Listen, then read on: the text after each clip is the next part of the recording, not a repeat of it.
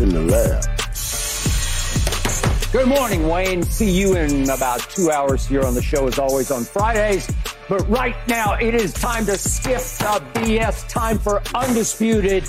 Time for you to hit us up at hashtag Undisputed Live. It is almost time for Eagles at Cowboys, time for Dak, time for CeeDee, time for Micah to show the NFL world they are legit contenders.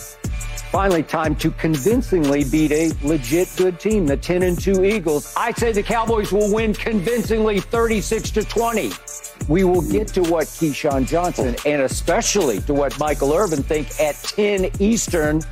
But today's first order of business is LeBron James dominating the NBA's first ever in-season tournament on the way to winning the cup on Saturday evening. LeBron's cup runneth over right now. Last night in Vegas, LeBron led the Lakers to a, you ready for this, 44-point annihilation of the Pelicans.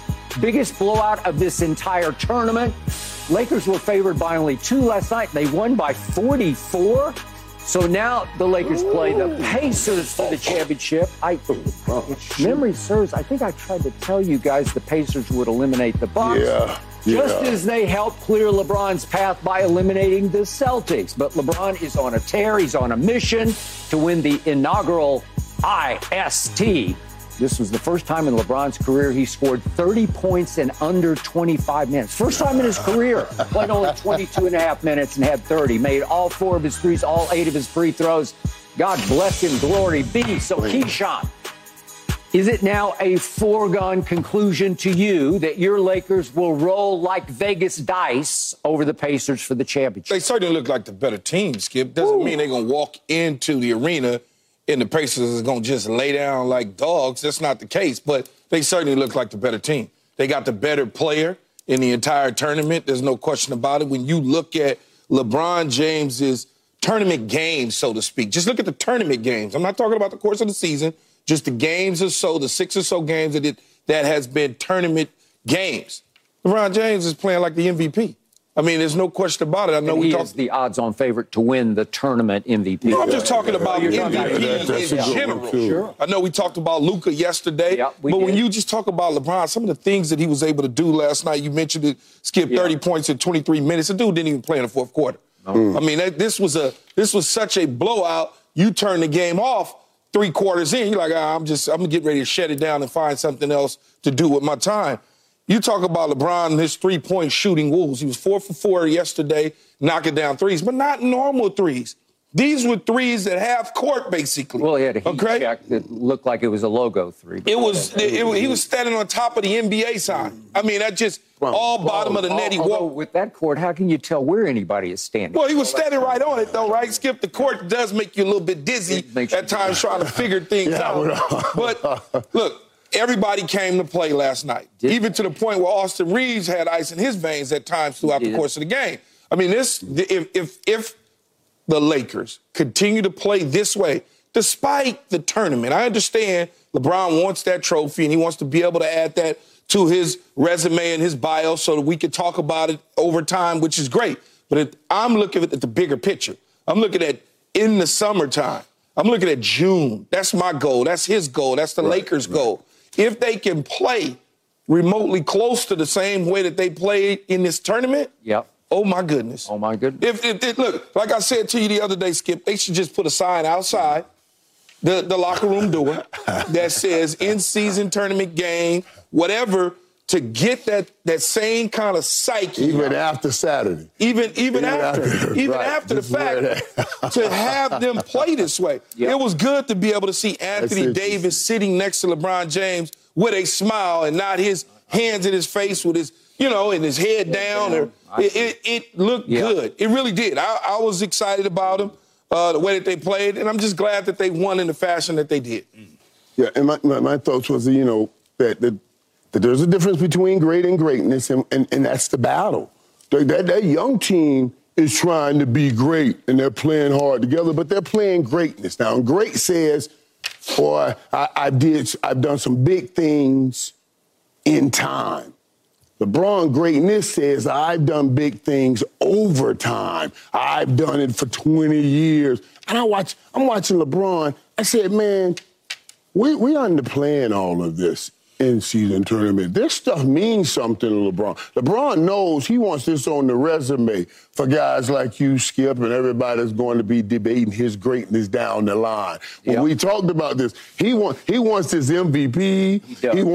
He wants his cup. He wants that on his resume because he knows 10 years from now people will start putting that in as something to count towards him, his GOAT calls. You know what I mean? So I thought that was to watch him play like that and great. I think that's probably the perfect game plan, Key. That's why you loved it so much for the Lakers, because he gets to play just about enough minutes, did what he did, and you can sit her down, baby. You can have him sometimes later on now in the bottom of the year. But, boy, I'm going to tell you something.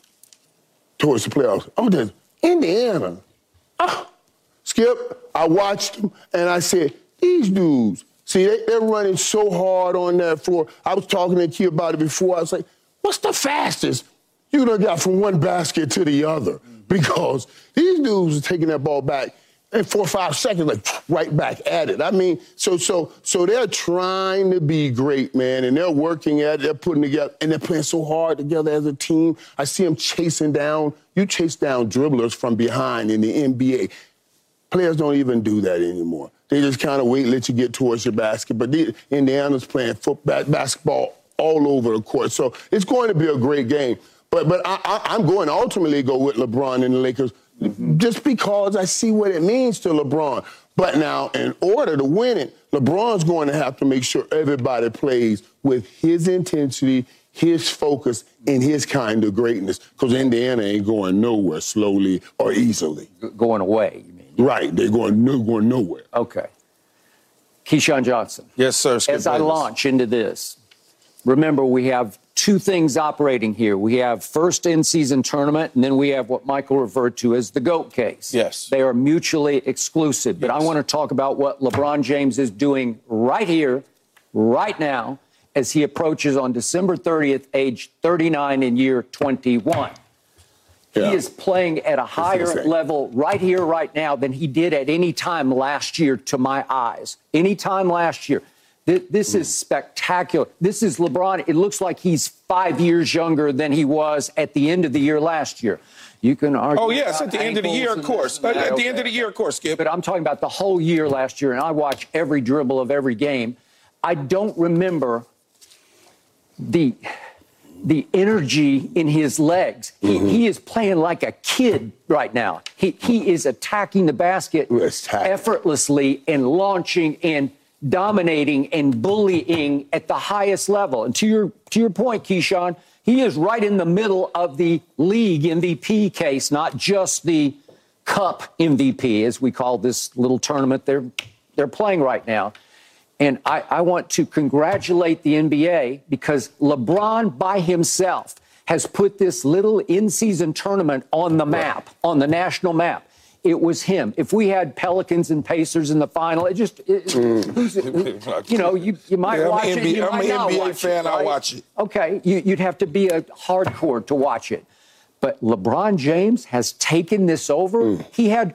last night, one of the greatest games of his career. I mean, statistically, you could argue it was the greatest game because he's never scored 30 in 22 and a half minutes. It's just hard to do against a Pelicans team that I have respect for. I do. I think they're pretty good. I don't think they're great, but I think they're pretty good. And taking charges, Skip. I mean, he was laying all over the floor. He took three charges. Taking Zion's charges and Zion. I'm only worth $1 billion of taking charges. Okay, so clearly we knew going in, he made it clear, I am taking this very, very seriously because $500K is $500K to my players down the bench. Yes, it is. He's doing it for his teammates, and it's a beautiful thing because this is where LeBron is at his apex of leadership. Michael Irvin was a great leader. Keyshawn, in his own way, was a great leader.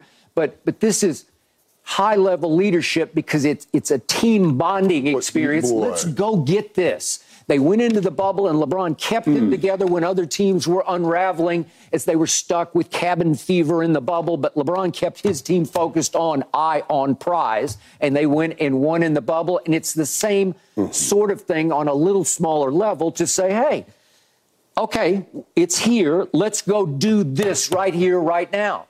I told you, Keyshawn, before the year, I love this team. They still don't have Gabe Vincent. I'm telling you, he is a deadly clutch, big game, big play, playmaker. Wait until, I don't know what's wrong with his knee, but he still hadn't played yet. So it's a little haunting right now about what's happening. But the point is, if they get him right, look at what they did from three-point. They came into this game as one of the worst three-point shooting teams in the league. And then last night, they're crazy on fire. They make 17 of 35. Of course, LeBron made 4, but Taurean Prince playing at a high level on both ends of the court. He made 5. Right. And to your point, Austin Reaves made 3. This is a really deep, good basketball team, and I'm once again going to publicly congratulate Rob Pelinka for the job he continues to do to remold this roster around LeBron and Anthony. And you got to give Anthony credit last night because both of those two big guys in the middle for the Pelicans are loads. They can be problems. And especially Valančiūnas, he just made him quit. I mean, look at Valančiūnas. He had 3 rebounds last night. Look what AD had. 15 to 3. Yeah, to 10 and 5. Woo, okay. And Zion, you relegated him to sitting there in front of the media last night saying, I got to play better. I got to be more urgent. I got to play with more energy. You made them quit. You made them look foolish. They have a really good young coach. They got a deep roster of young talent, but they weren't ready for this onslaught because LeBron had his team ready. This was like NBA Finals ready on a night in December. And that's what happens. Then to Michael's point about the other game, the Pacers are playing this like it's March Madness. They're playing it like this is a college basketball tournament. They just wanted it a little more than the Bucks, I believe, wanted it. And Giannis played very well. Dame didn't play well in the fourth quarter, but did make some shots. But to Michael's point, you want to talk about run and gun, man, they will run you off the floor if you're not ready for their energy and their pace. They lead the league in pace. They're going to push it. They're going to shoot it. And they are deadly from 3. And Tyrese Haliburton has arrived. He is an MVP candidate. He's not playing at LeBron's level at this moment.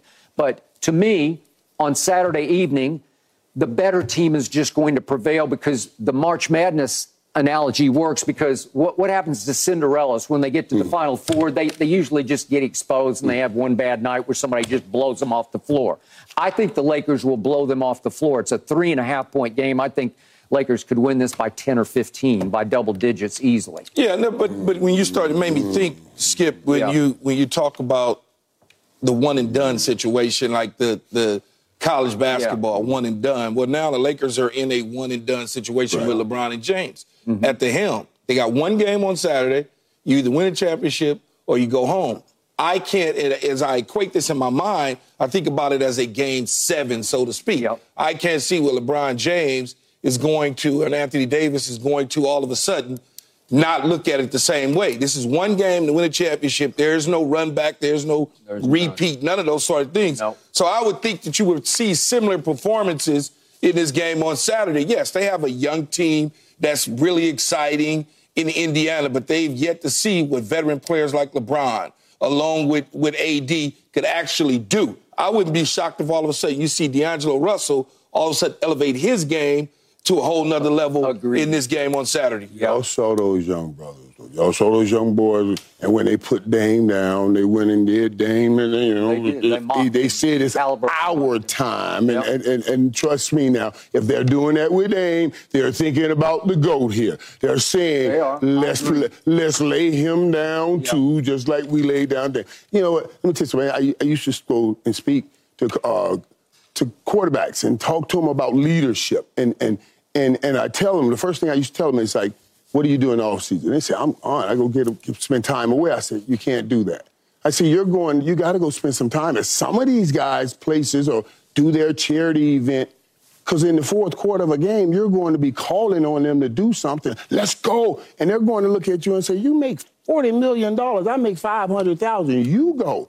Unless they know you're committed to them. Yep. And Skip, you were just talking about how hard LeBron's playing to make sure that bottom man on the roster gets that $500,000. That's what it made me think about.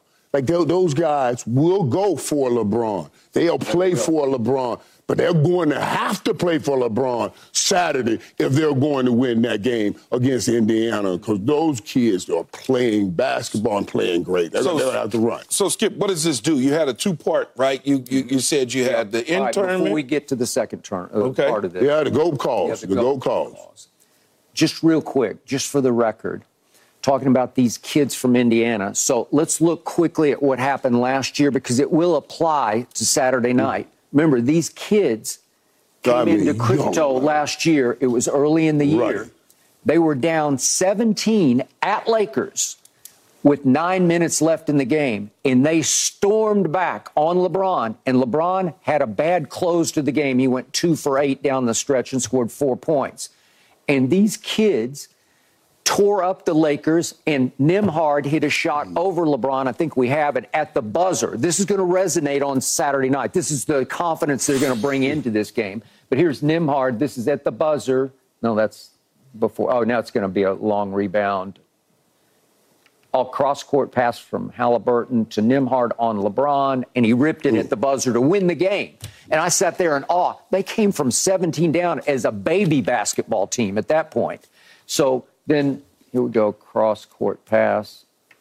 This is like impossible to come from 17 down at Lakers with 9 minutes left. Okay, so then we switch venues. We go up to Indianapolis a little later in the year, and Lakers wanted revenge, and it still came down to a Buddy Hield shot at the end of the – well, I'm going to show you the AD shot first. This won the game. This is the game winner. He hits a little fall away. That's the game winner with a few seconds left, but Buddy Hield got a look – at the end of the game. It was a tough look, but he makes those occasionally. Yeah. That was to win the game. So to your point, it came down to last-second shots both times, so it will carry over a little bit. This team won't be afraid of the Lakers. I just don't think it's as good as the Lakers, big picture. No, I don't think that. Look, they certainly feel that they can play with the Lakers just based on the two games. Yes. But this is a...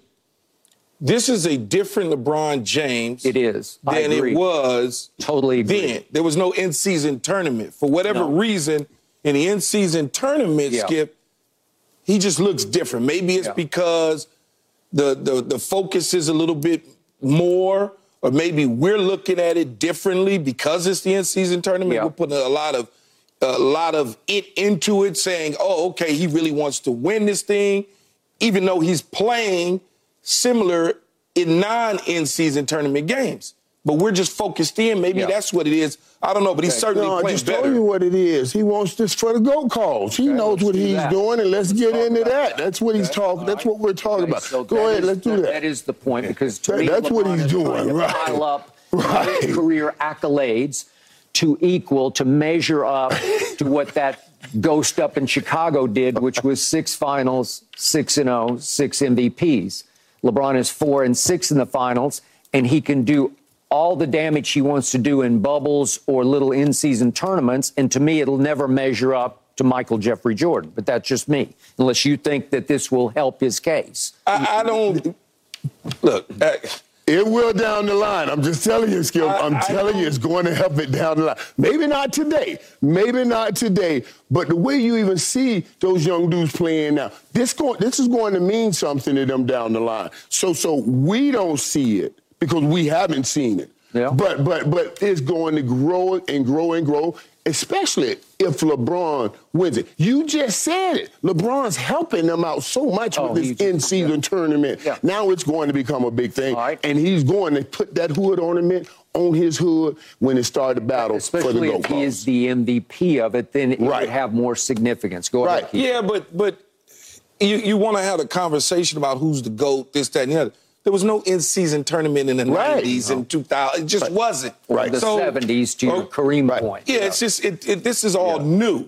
Right. This is just part of the overall conversation.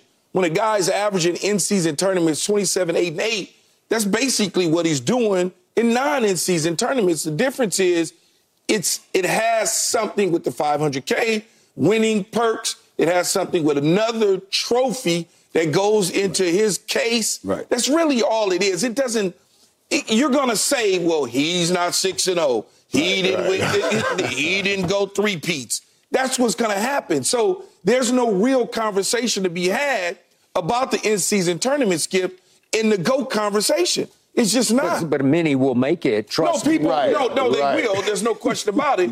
To have a false narrative against LeBron and for Michael, or for Michael and against LeBron, or LeBron against that. It's going to go back and forward like that. I don't look at it that way. I look at it as, like Michael Irvin just said, the playmaker is going to help the NBA.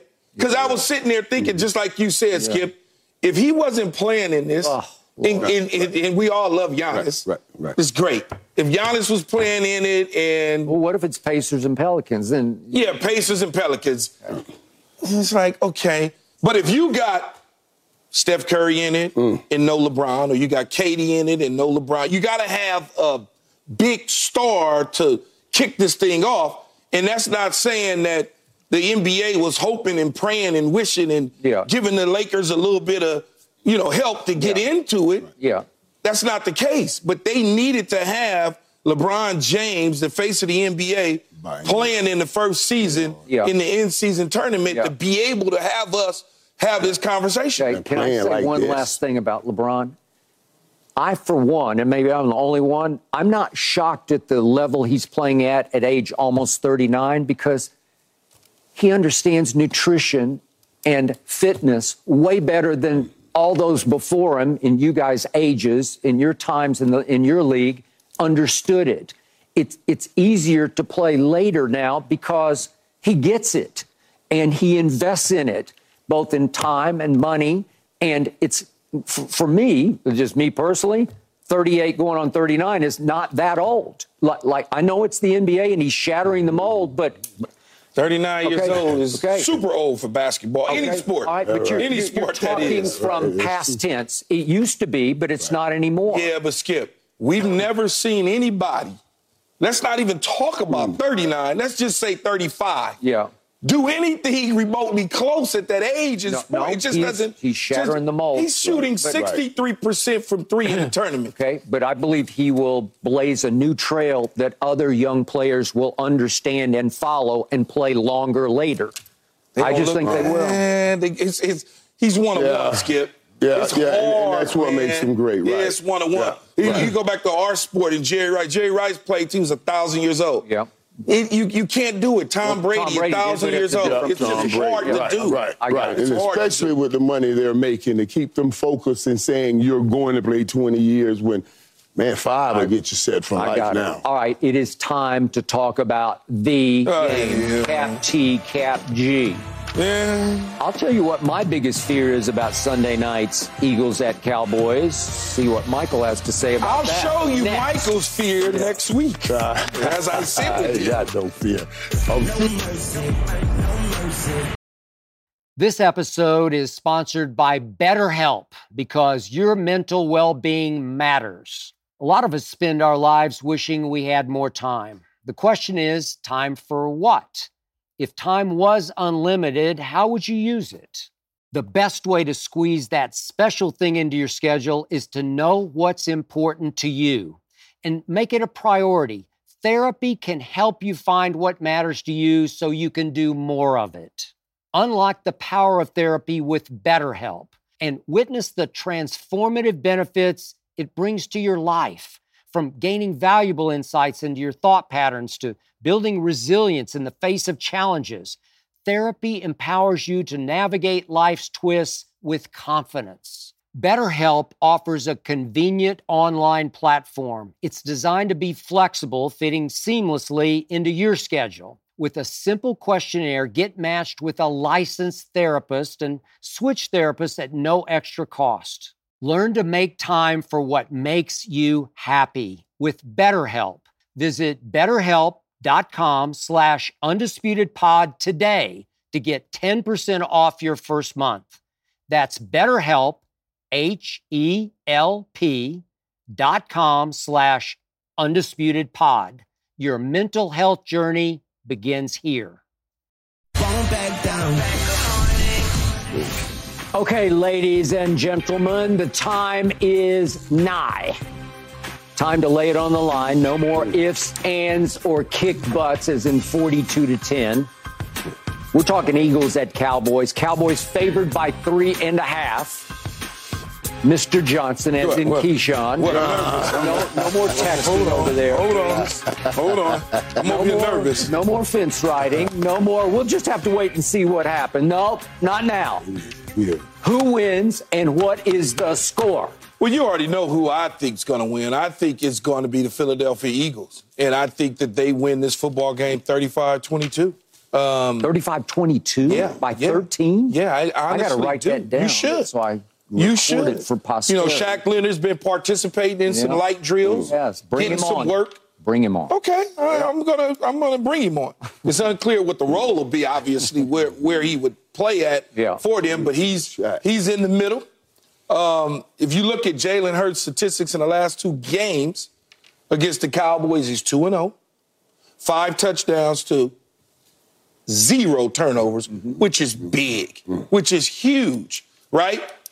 This is a different football team, man. I understand what happened against the 49ers. It didn't look pretty. They didn't play their best football, although in the first quarter, it looked like it should have been or it was going to be 14 donut. If it's 14 donut, we may be looking at a different outcome and conversation in this particular Dallas Eagle game, because when you go up by 14 opposed to going up by 6, things just change. San Francisco and Kyle Shanahan and them says, oh, it's 6-0, we up by 1, it's 7-6. That is your mentality on how you would call a football game when you're calling the offense or the defense, because you now know you're in the game, opposed to being down by 14 and becoming more aggressive and trying to get back in it and all those sort of things. So it went San Francisco's way. But let's focus in on the Dallas Cowboys and their situation.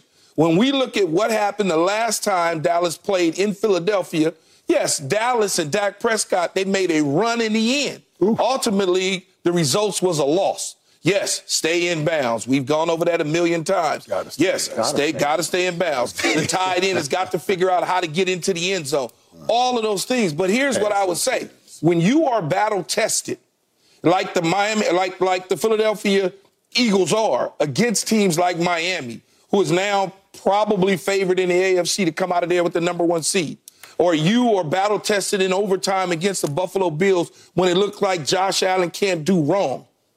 You look at those games, and you start to say to yourself, oh, they understand what championship football is all about.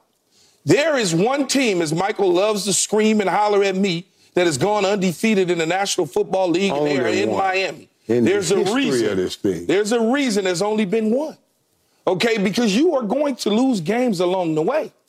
When you win championships, every team, he's got 3, I got 1. We lost games along the way because we were not undefeated. But what we were was battle-tested, something that I believe today. Now, today, Sunday, Monday conversation may be a little different. Oh. But today, the Dallas Cowboys are not battle-tested. They are not. Seattle didn't count. Seattle is a, I don't want to say, do you know, because you know, but I'm going to say it anyway. Do you know what an open book quiz is, Skip? Yes, you do. That was an open book quiz for y'all. Okay, yes, the record said 6-5. They came in, they fought to the end. They hung 35 on your defense. You squeaked that game out. You squeaked it out. Okay, they had an opportunity and a chance on their last drive to get in it and win it. They didn't, because in the end, they made bad plays, bad decisions. You guys capitalized on that. You got to be honest in this situation. This is a real test for you. Everything is aligned. Big picture, as you like to say. Big picture, right? Yep. MVP. Yep. What is Dak Prescott? You got a coach now that's coming back off of a surgery. What is that going to Is he up? Is he down? Is he calling? How you feeling? That's the point. All of those things. Can you get over that? Can you get over the focus on a Sunday night, national TV? Yep. The whole country is watching. You remember those games, Michael? When everybody is watching that played in their day games, they get home because they want to watch this. They want to see what Dak is. They want to see what CeeDee Lamb. Can CeeDee Lamb continue to step up. Mm-hmm. All of a sudden, does he shrink? Yep. Can Pollard become something? Can Micah Parsons battle Haason Reddick on the other side and do the same things that he's capable of doing? Mm. All of those things are important, Skip. Mm. And in the end, I just don't believe, based on them being battle-tested and you going through a cupcake schedule at home in those 14-0 games that you talk about, mm-hmm. having only beat one true 500 team based on the record in Seattle. That's it. I don't think you're battle-tested, but maybe I'm wrong, and I'll be with Michael Sunday night, and he'll be videotaping and doing all that if the Cowboys are out. Okay, real quick before you go. Oh, no problem. Keyshawn, you called me on this earlier this week right here at this desk. You said, all of my trash talk, all of my ridicule of the Eagles will be heard by the Eagles and will help to inspire them. Yeah. The speech, the soliloquy you just gave should be shown in the Cowboy locker room today. Today. Take the clip, show it. Mike McCarthy, show it. No, don't do it today. Yeah. Do it Saturday night at the last team meeting. We'll do do it today. Do it at the last team meeting. Yeah, do it. The last summer. Because if they need me to get them to win games, then I'm going to ask Jerry for some money because I'm going to keep doing it every single week if that's what they need. Mm. Well, they shouldn't need that. So they should already know. Am I right, Michael? Yeah, they should already know. And they do, because Michael Parsons has spoke on this. And I understand what you're trying to lay down. You're trying to say they need a signature win, and this will be their signature win. I can dig it. And I'm not saying I don't buy into that or subscribe to that. Would it ever be a team with a winning record? Because I told you, they won 36. They projected to win 36 games over the last 3 years. There's only 32 teams. Okay. And we're still singing that song, you know what I mean? So I just set that over to the side and just leave it over there. But Michael Parsons has said this. They need to come out and dominate some team. They need to establish and make sure everybody understands that they're just going to just dominate a team. Mm. This is that team. This is that team that they need to show. Now, we've talked about how Dak played that fourth quarter. I'm going to need Dak to do that starting that first quarter, just like that. Mm-hmm. 173 he threw for in the fourth quarter at Philadelphia. 173 yards. So what's any different than what I said, what you said, and what Michael Parsons said? Well, no, because you're saying it as if the Cowboys, y'all ain't did nothing. Michael and I'm saying, no. He's not saying we haven't done anything. He's just saying we haven't done this. There's a difference. There's a difference.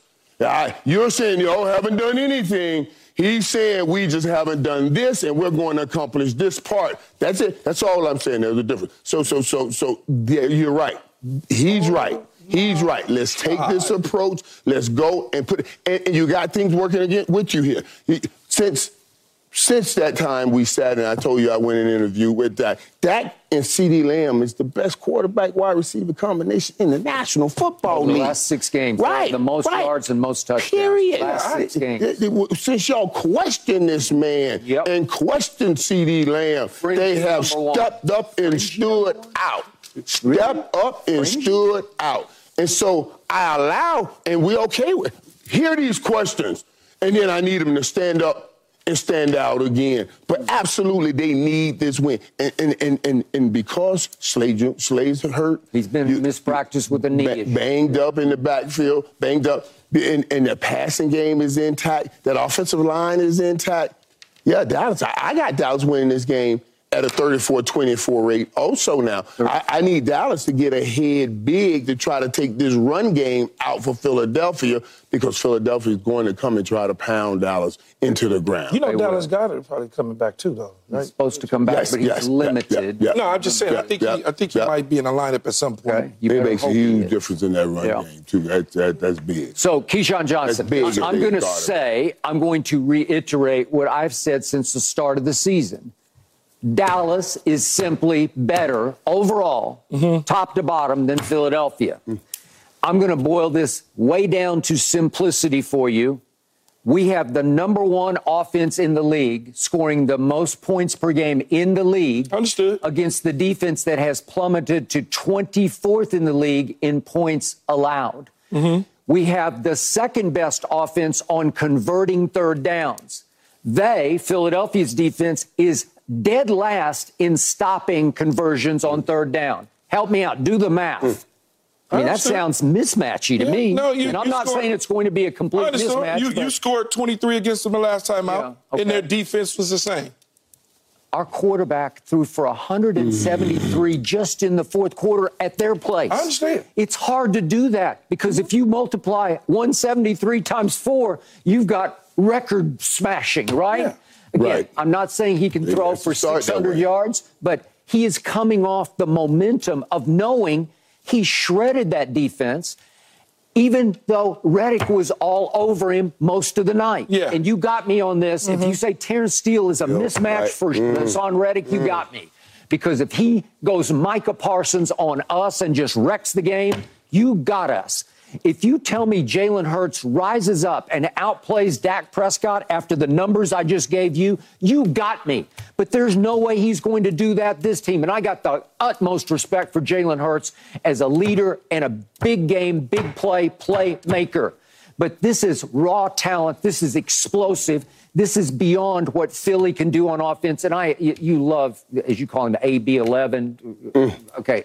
And they're the key. That's the key to this game. He's the key. DeVonta is the key. Maybe Goddard comes back.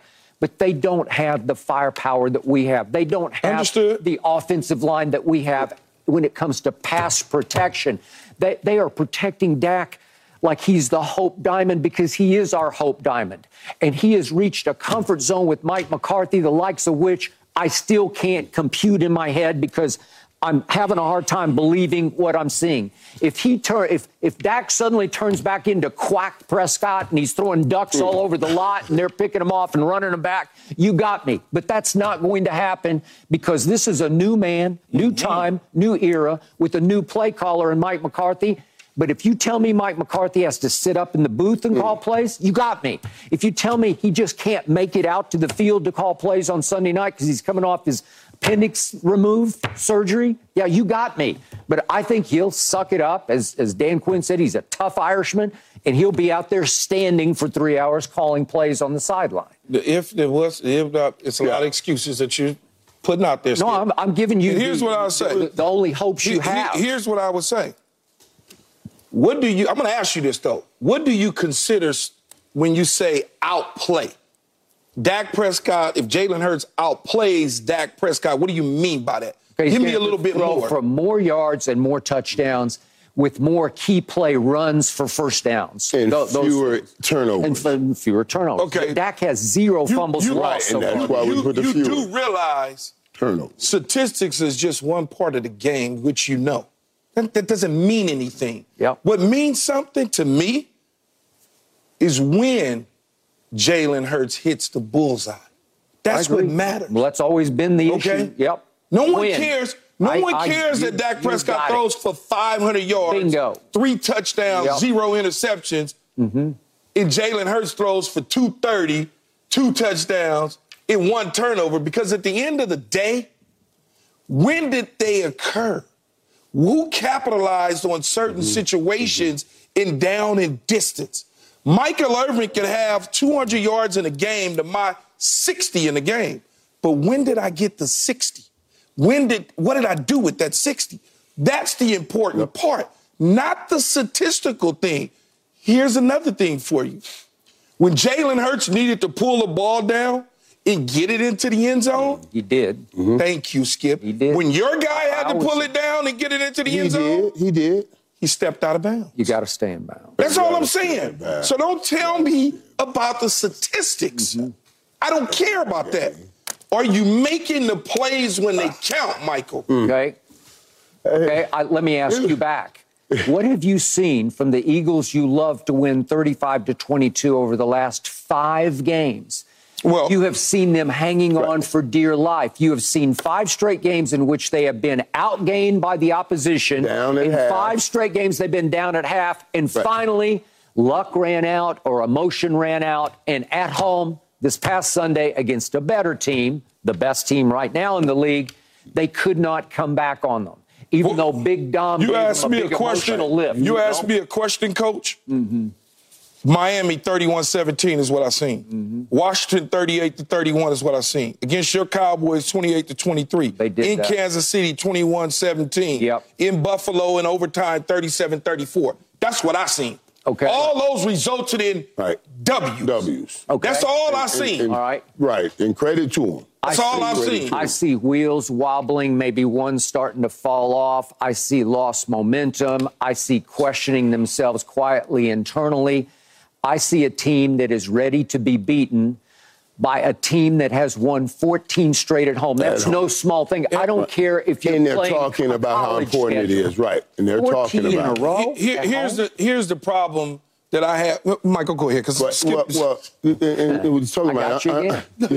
to get Mike out too. Yeah, but really, and they're talking about that. So all you're trying to do now, because we know the kind of talent each team has, all you're trying to do is stack the house with why this game is so important. And honestly, the Dallas Cowboys, this is a must-win for the Dallas Cowboys. Who is it more important for? It's way more important to the Dallas Cowboys. Okay, I'll buy that. No, you have nobody's arguing, not arguing. Because if you lose this game, you have no shot at winning the division more than likely. This gives you a shot at still winning the division. You have to go on the road most likely. And become the fifth seed and do all. Yeah. We understand all of that. But to that now, we're not diving into all of that. You don't want right to dive into it. But I'm not overly afraid of that because that same thing you just brought up, yeah, he was 2 inches out of bounds in that stadium. If you got to go back, that's fine. Now, I'm not necessarily want to go see San Francisco just yet. We'll talk about all that later because right now we're dealing with Philadelphia right now. And I'm telling you, I feel real good about what's about to happen in that in Texas on the 10th right now with the way this thing is played out. I'm expecting a big game, and I'll tell you guys why I talked about AB11. AB11 is a big dude. That's the only reason I'm worried about it. And DaRon Bland just had an issue with that big dude. Yeah. I'm just telling Dan Quinn, I know we play a lot of man-to-man, but you can shade that safety over towards AB11 and just make them think he's doubling down. Then at the snap, the safety can move back towards the middle of the field so you can get his attention. So essentially what you're saying, give him some help with. No, I'm saying so he needs help. He needs help is what you're saying because I say give him some help because you're saying to me it's what I'm hearing in my ear is that if in fact Seattle had stayed with the same game plan that they had in the first half, the second half, and featured that star receiver instead of going away from him. We might be even having a different conversation about the Cowboys and the Seahawks. Maybe DaRon Bland would have another pick six. Right. Well, that pick six was on Lockett, not on Metcalf. It wasn't a pick six. It was just a pick. Yeah. That was on Lockett. That wasn't on Metcalf. But what Michael was saying, based on listening to a receiver talk to another receiver, saying, is that if they had stayed in that same game plan in the second half, that would have been another L on y'all record. Well, I'm just doing the skip. All right. So I will end this with two quick predictions. I say that by Monday morning, Keyshawn Johnson will sit in that very seat he's sitting in and say the Eagles were overrated. Like he'll move the goalposts one more time. You cannot say that. I'm gonna sit in this seat and laugh my ass off at you. Is what I'm gonna do. All right. I'll be right here, ready for battle. You're gonna blame the head coach. He can't coach. No. You're gonna blame Micah Parsons. Needs to show up. You're gonna blame Dak Prescott. This is why I don't want to pay him the money. This is what you're gonna do. Not this time. Okay. Not this time. You know what? As you would do me, Skip. You know what? We got that on record. So that's on tape. I'm on tape. I got Dallas 36, Philadelphia 20, 36-20 by 16 as a 3.5-point favorite. Here we go. Yeah, that's bulletin board material you just gave. Oh, yeah. Lord, have mercy. Put that on the bulletin board right there. Jalen, you heard him. We got to talk about the game up next that happened last night. I'm not sure how many people watched it, but it happened. Did Bill Belichick save his job last night?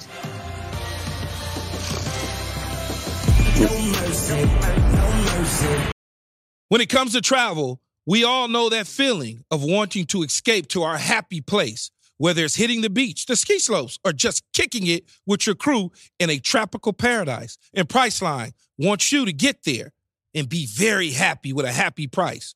So you never have to miss a trip. Let me tell you, Priceline has got your back. To make it all happen, my happy place is Cabo San Lucas, Mexico. Picture this, crystal clear waters, golden sands, and sun shining down on you like it's your personal spotlight. That's right, Cabo is my ultimate happy place. And you know what makes it even better? Priceline's VIP family feature. You heard it from me. That's right, VIP treatment for you and your squad. Imagine being with your crew, soaking up the sun and living your best life. And while scoring deals up to 5 times faster, it's like scoring a game-winning touchdown on vacation. Now, who am I taking with me to Cabo? To that epic trip, that adventure? My boys, my ride or dies, my crew, ones who've been there through thick and thin from the beginning to the end. I'm not taking any kids, no kids, just me and the boys living it up. So what are you waiting for? Download the Priceline app today and save up to 60% off select hotels and go to your favorite happy price with Priceline. Make some memories that'll last a lifetime. Cabo ain't ready for me or us, but we're ready for Cabo. Thanks to Priceline, the real MVP of travel. The Patriots came into last night's game 2-10, having lost 5 straight games, 5.5-point underdogs at Pittsburgh, where the Steelers had fallen to 7-5 with a home loss to Arizona. But Bailey Zappe threw 3 touchdown passes. New England jumped to a 21-3 lead and hung on to win 21-18. So, Keyshawn, I ask you this question, which I think will offend you, but I need an answer. Did Bill Belichick save his job last night? No, he didn't need to save his job. There was no job to save.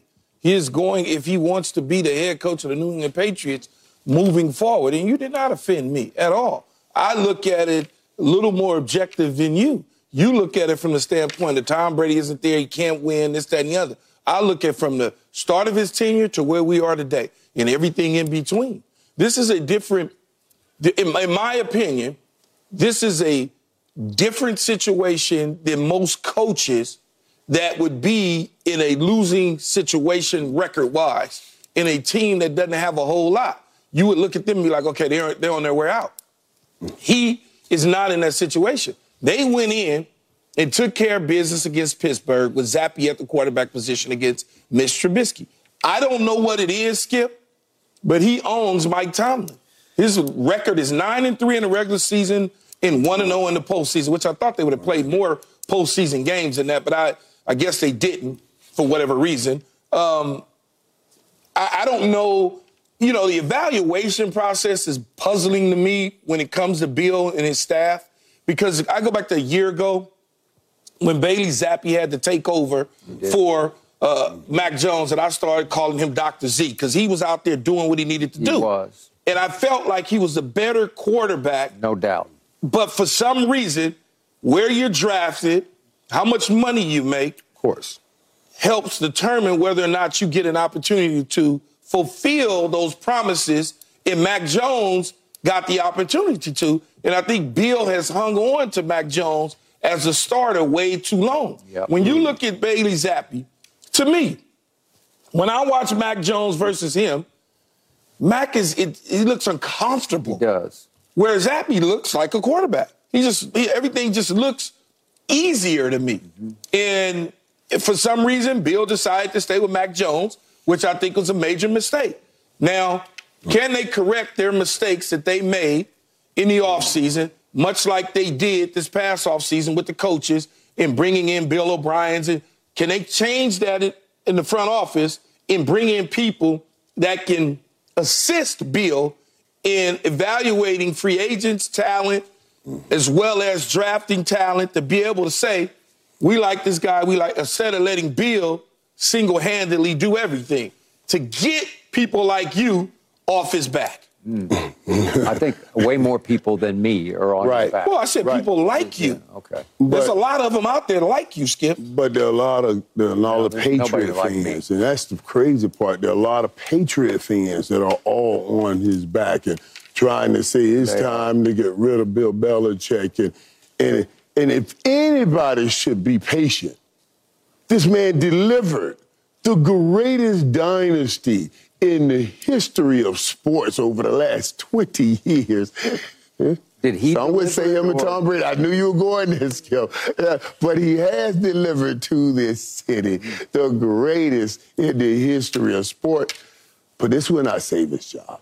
This will not save his job. And I think rightfully so. So you think he's on his way out? Yes. Okay. Yes. And you guys are talking about Mac Jones. That's on them too. Because the first year Mac Jones didn't look like it looked like he could play in this NFL. And the second year Mac Jones, who I thought got damaged, shoulders up, started losing confidence. And that third year Mac Jones, so that's on them too. And that's why I say if you keep him, you get rid of Mac Jones, now you bring another young quarterback, you can't put him through that. So I think it's best for both to ultimately go your separate ways. You get the assets for Bill Belichick. Let Bill go somewhere else and finish out his great career. Yes. You, right, because then you get something back for him, and you get a chance to start with something. That's just the best way. This thing, when you look at that kid right now, he looks broken. I felt bad for him. I feel bad watching him play. For Mac. Yeah. For Mac Jones. I feel bad watching him play. I know you guys are over here talking about Zappe, but come on, let's be real here. Zappe is going to zap right back into that may be true. Who he is. That may be true. That's why. That may be true. But and it is. He did last year, and he will this year, and that's okay. That's okay. So I'm not saying, oh, that's something for you to move forward with great, and this is why you get rid of him. I'm just saying, you need a new quarterback. You're going to get a new quarterback, and you don't want to trust Bill to have to develop that young quarterback, too, after you've seen this. That's why Bill needs a new destination. Okay, so to me, last night was more about Mitch Trubisky than it was about Bailey Zappe, because I have watched Mitch Trubisky in moments at North Carolina and in many moments in pro football be pretty to very good. Yes. There was one Thursday night, Michael, I know you'll remember this. Our Cowboys went up to Chicago. Do you remember this game? And it was chaos. Troy Aikman sat up in the booth after the game and just said, the Cowboys are in ruins right now because we lost to Mitch Trubisky, who just threw a big party on us on a Thursday night. He's had his moments. He's had his playoff moments. Last night, he looked like often he didn't belong in the league. I don't know what's happened, but you talk about losing confidence. Right, that's what happened. Wrong place, that's wrong time. What's broken team, receivers all pointing fingers. You got to get me the ball. No, get me the no, get me the ball. Now they're all unhappy. And Mike T's got some issues to address, Mike Tomlin, because all of a sudden they've lost 3 out of 4. They're going the wrong direction. Mike, as he is great about doing, he sat at the podium after the game and he said, we will be back. This is what we do. And I don't doubt that, but they weren't back last night. They weren't ready to play last night because they fell behind a bad football team 21-3 at home, and Mitch Trubisky couldn't dig them out of that hole. And Skip, I don't expect Mitch to ever dig him out of the hole. The surprising part was that Zappe was able to do that to his defense, to Mike Tomlin's defense. That's the whole thing that has kept them in all of these games this year is his defense. Yeah, his offense has been horrific. Yeah. But you hold on and say, well, and like Bill Belichick, too, his offense has been horrific. But those are defensive coaches, and their side of the ball has been holding up. Could we see the three quick? I don't know. But I was surprised. Right now. Could we see the Zappe touchdown pass? Zappe, right. And you saw Micah Fitzpatrick talk about this after the game, right? Yeah. He talked about there are guys that are kind of mailing it in. Hey, I remember that guy. Yeah, that dude that showed up. Yeah. So he made some plays yesterday. Nice throw. Like those like this. In that other throw, really the Hunter right on that touchdown, really that right there. Oof, that's Dealand. Yeah, that's a Dealand. That's bad angle by the safety. That's a bad angle. That's a bad angle by the safety. That should have been a 100-yard pick six. So, Keyshawn, my friend Jarrett Bell, national NFL columnist for USA Today. He's a good man. He's been around a long time. What's up, He's a wise man. And he wrote a piece today. It was written ahead of the game, but he wrote about how Robert Kraft's got a big decision to make here, and a tough decision, because it feels like that it's time to move on from Bill, because it doesn't feel like he's ever going to be able to turn this back into a playoff team. If you think he's got that in him still. Well, here's what I would say, Skip. If Bill wants to stay in New England, he has to bring in people to help him evaluate the talent and bring in the right pieces. If he wants to stay in New England. I know he wants to still coach. That I do know. Yeah. Right. Now, if Robert Kraft makes the decision that he's going to part ways, we all know that there'll be plenty of G650s lined up on the tarmac, ready to bring him in, fly him in to have conversations about him coaching their teams. So it's not that he can't coach.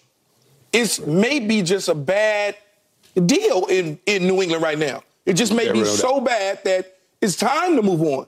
But it's not going to be a decision where you can't coach anymore, I get rid of you, I'm firing. It's not going to be that way. It's just not. Right. And you know what's so funny? It's not funny. I was a part of the Tom Landry situation. We're a legend. And the fans were complaining. You know, I was his last first-round draft choice. The fans were complaining. It's time for Tom to go. It's time for Tom to go. 3-13. Right. We 3-13.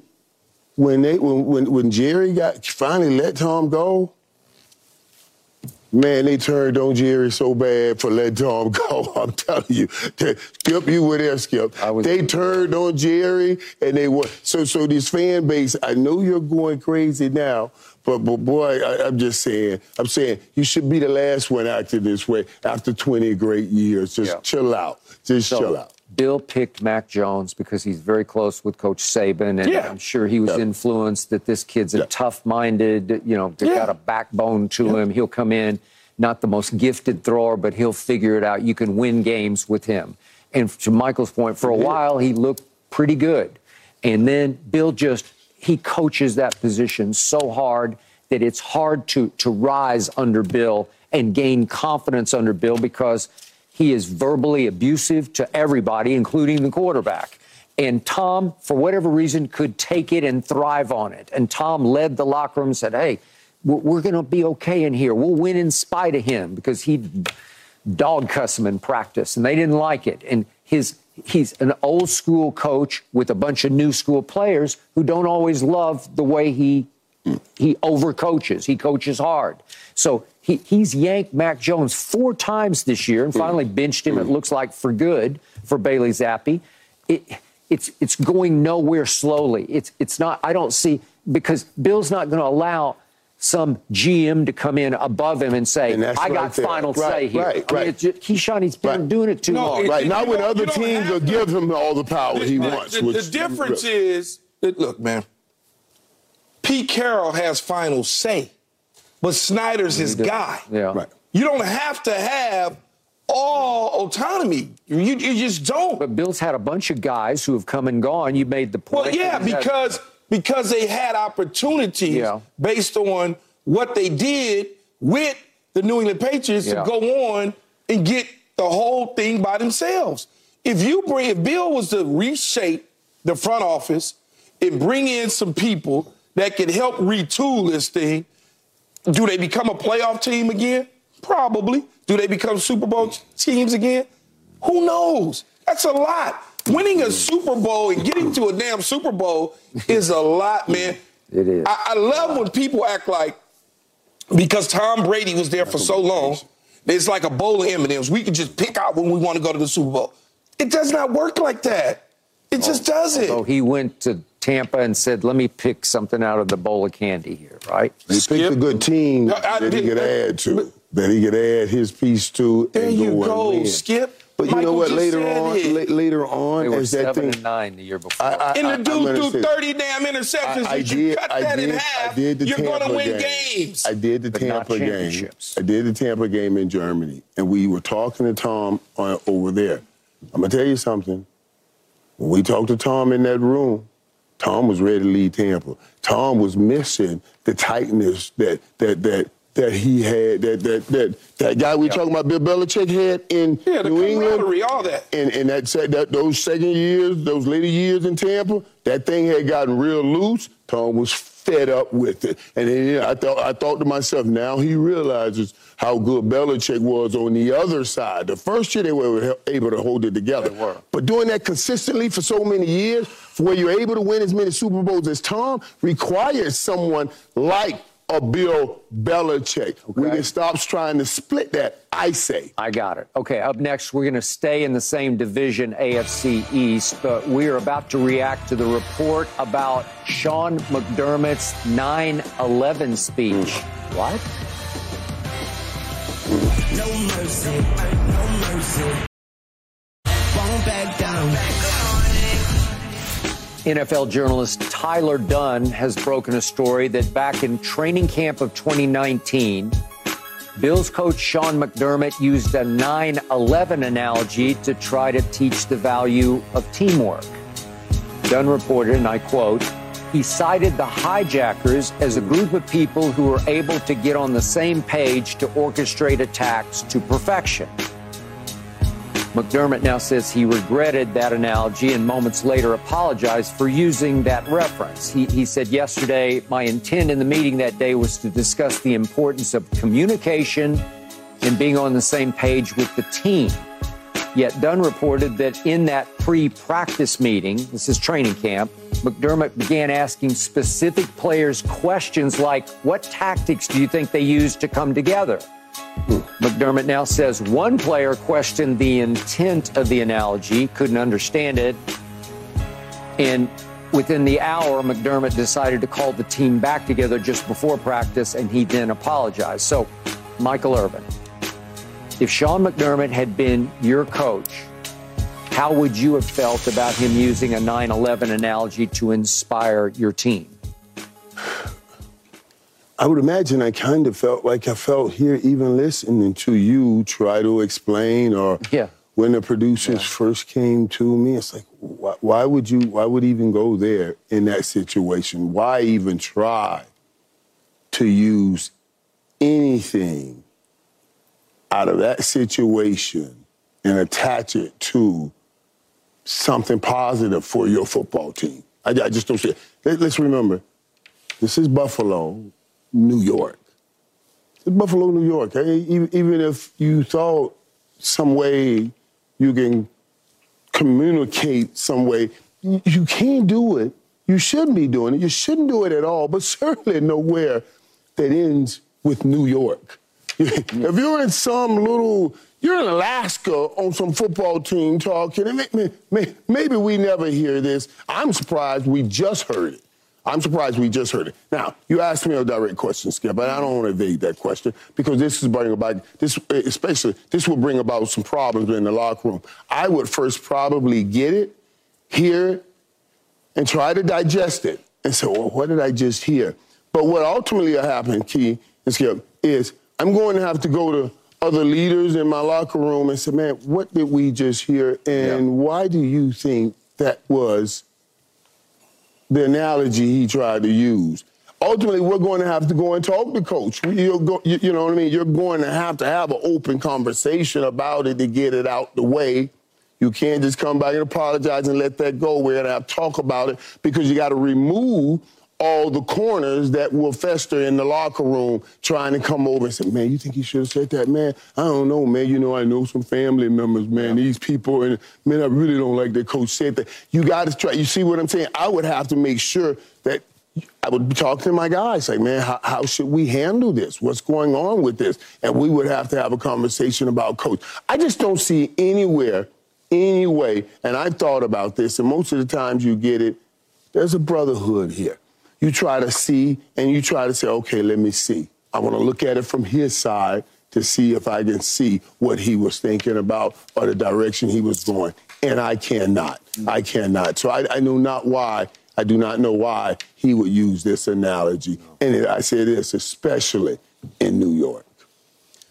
I think for me, Skip, so it happened in 2019, and I'm just trying to figure out in my mind. So when Nick came to me, my producer, and brought this up, I was trying to figure out in my mind how I personally will have handled it, where I was at in my career, even though I think that I am a deep thinker. I take my time. I think about things. but I know me personally. And I've come into situations not this egregious about what happened in the attacks of 9/11, but anything. It could be with race. It could be with name call. Whatever the case may be, I find myself oftentimes confronting the individual that brings some of that up, whatever it may be that I don't agree with, immediately. I don't need to huddle with my teammates. I'll go right to you, Skip, and say, hey, man, that ain't, you might want to rethink what you just said. Exactly. Because that's just always been me. Yep. I mean, whether I'm on a commercial shoot and they scripted something and I didn't, it's like, I don't know that we want to do that because that's not going to come off the way you may intend it to. So when I thought about it, I said, how would I handle this? I probably would have approached Sean right after, you know, he was finished with. I probably would have called him in the hallway or called him in his office and said to him, Coach, you realize what you just did? Like what you just said? Because there's many ways that he could have explained and given analogy to fire up his team, to get his team to come together for one common goal. There's many ways that he could have done that. Whether it was in New York, Idaho, L.A., California, whatever the case is, because it didn't just affect New York. It affected the world. And when you don't process that information the way that you need to, as you know, Skip, and you just say, well, this is football, and I'm only thinking about football and winning and getting my team together, so we all got one common goal, is to finish the task at hand, which is ultimately our prize of winning the Super Bowl. And so I now could put the two together, the attacks and the bad guys and how they accomplished their mission, and now I could get my team to understand and out of the accomplish the mission, look at what the bad guys were able to do, and they you automatically should know, hold on, that probably isn't the right thing to be saying or doing. There's many ways that I could do that. So I probably most likely would have approached him and let him know, you getting ready to come under some heat. I don't like it. You might want to address it with the team again and differently, immediately. You know, because it's the first I've ever, like Michael said, I didn't, when he came across my day, I was like, when did he say this? Did this just happen? Key, and Key, obviously somebody met him. Somebody talked with him because he said he went and apologized and to the team.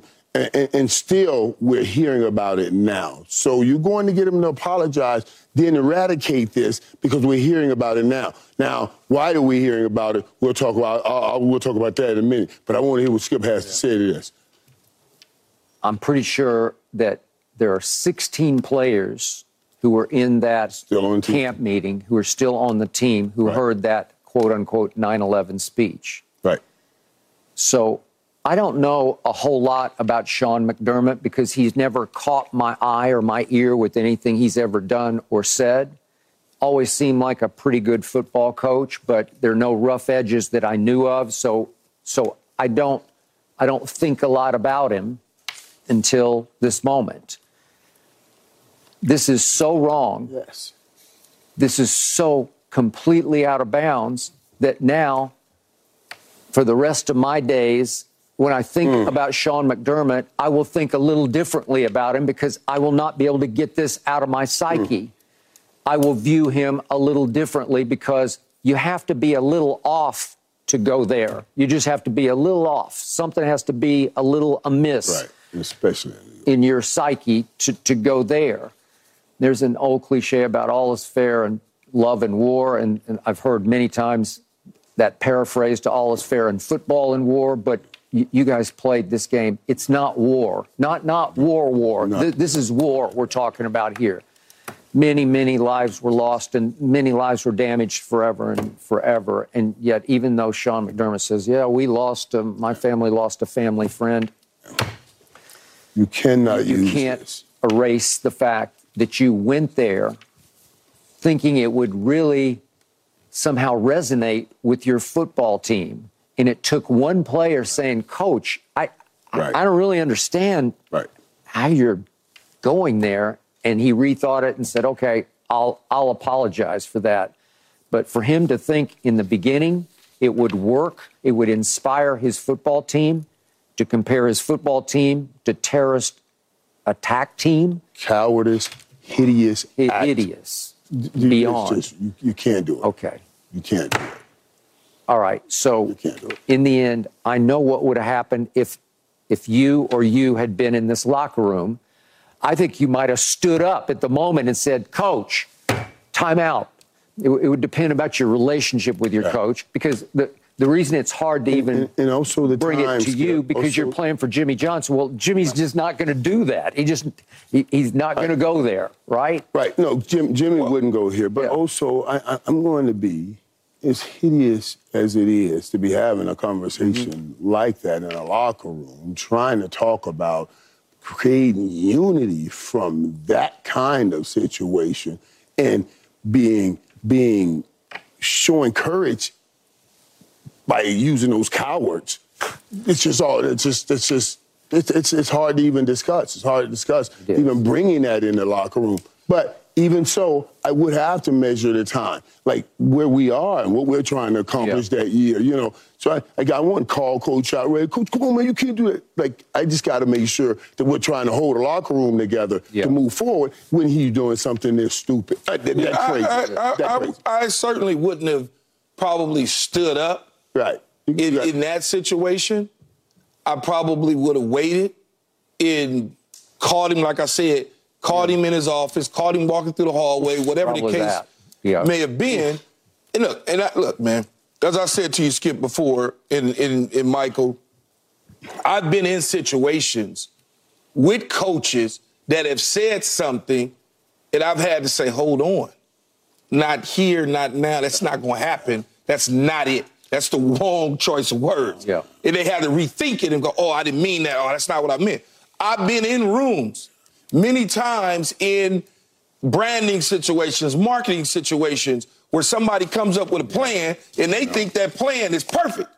Oh, this looks great. Oh, we're going to do this. And then I got to look at it and go, you sure you want to do this? That's probably not a good idea. Probably not. But you have to process the information, be able to digest it, and then be able to articulate it in a very matter-of-fact, positive way to now give it back to them so they can understand what their wrong was can now be right if they just listen to the situation and correct it.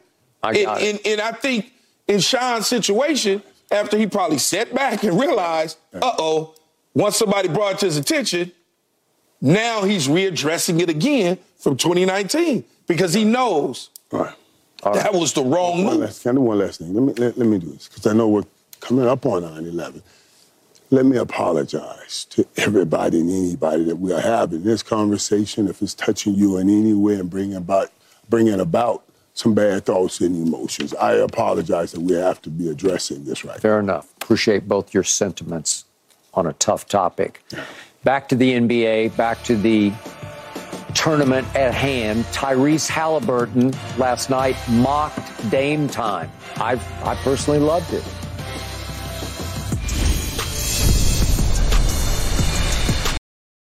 Now it's your turn. #UndisputedLive. Here we go. First tweet from Chan. Skip watching King James last night. No, I wasn't. I picked him to win this tournament. I picked him to win it all. I love this team. I love the way he's playing. Second tweet's from Roberto. Keyshawn to all of Cowboys Nation and Skip and Playmaker. I hate you. I hate you. I don't even know you, and I hate your guts. That's a little much. A little much for Keyshawn. Give the man a little break. It's just ridiculous that you have people really believing I hate this team. That's the problem. It's funny. You played for this team. All right, finally from Rick. What Skip looks like saying the Cowboys going to win by 16 to the Eagles. That's about right, though. You think so? Yeah. Oh, now you like that. You won't defend me. You blind as a bat, man. They gonna win by 16. Man, please. All right, back to the NBA. With 48 seconds left in last night's Pacers-Bucks game, Pacers up 5, Tyrese Haliburton hit a step-back dagger three. He turned and he stared at his wrist, certainly appearing to be mocking Damian Lillard's Dame-time watch-tapping celebration.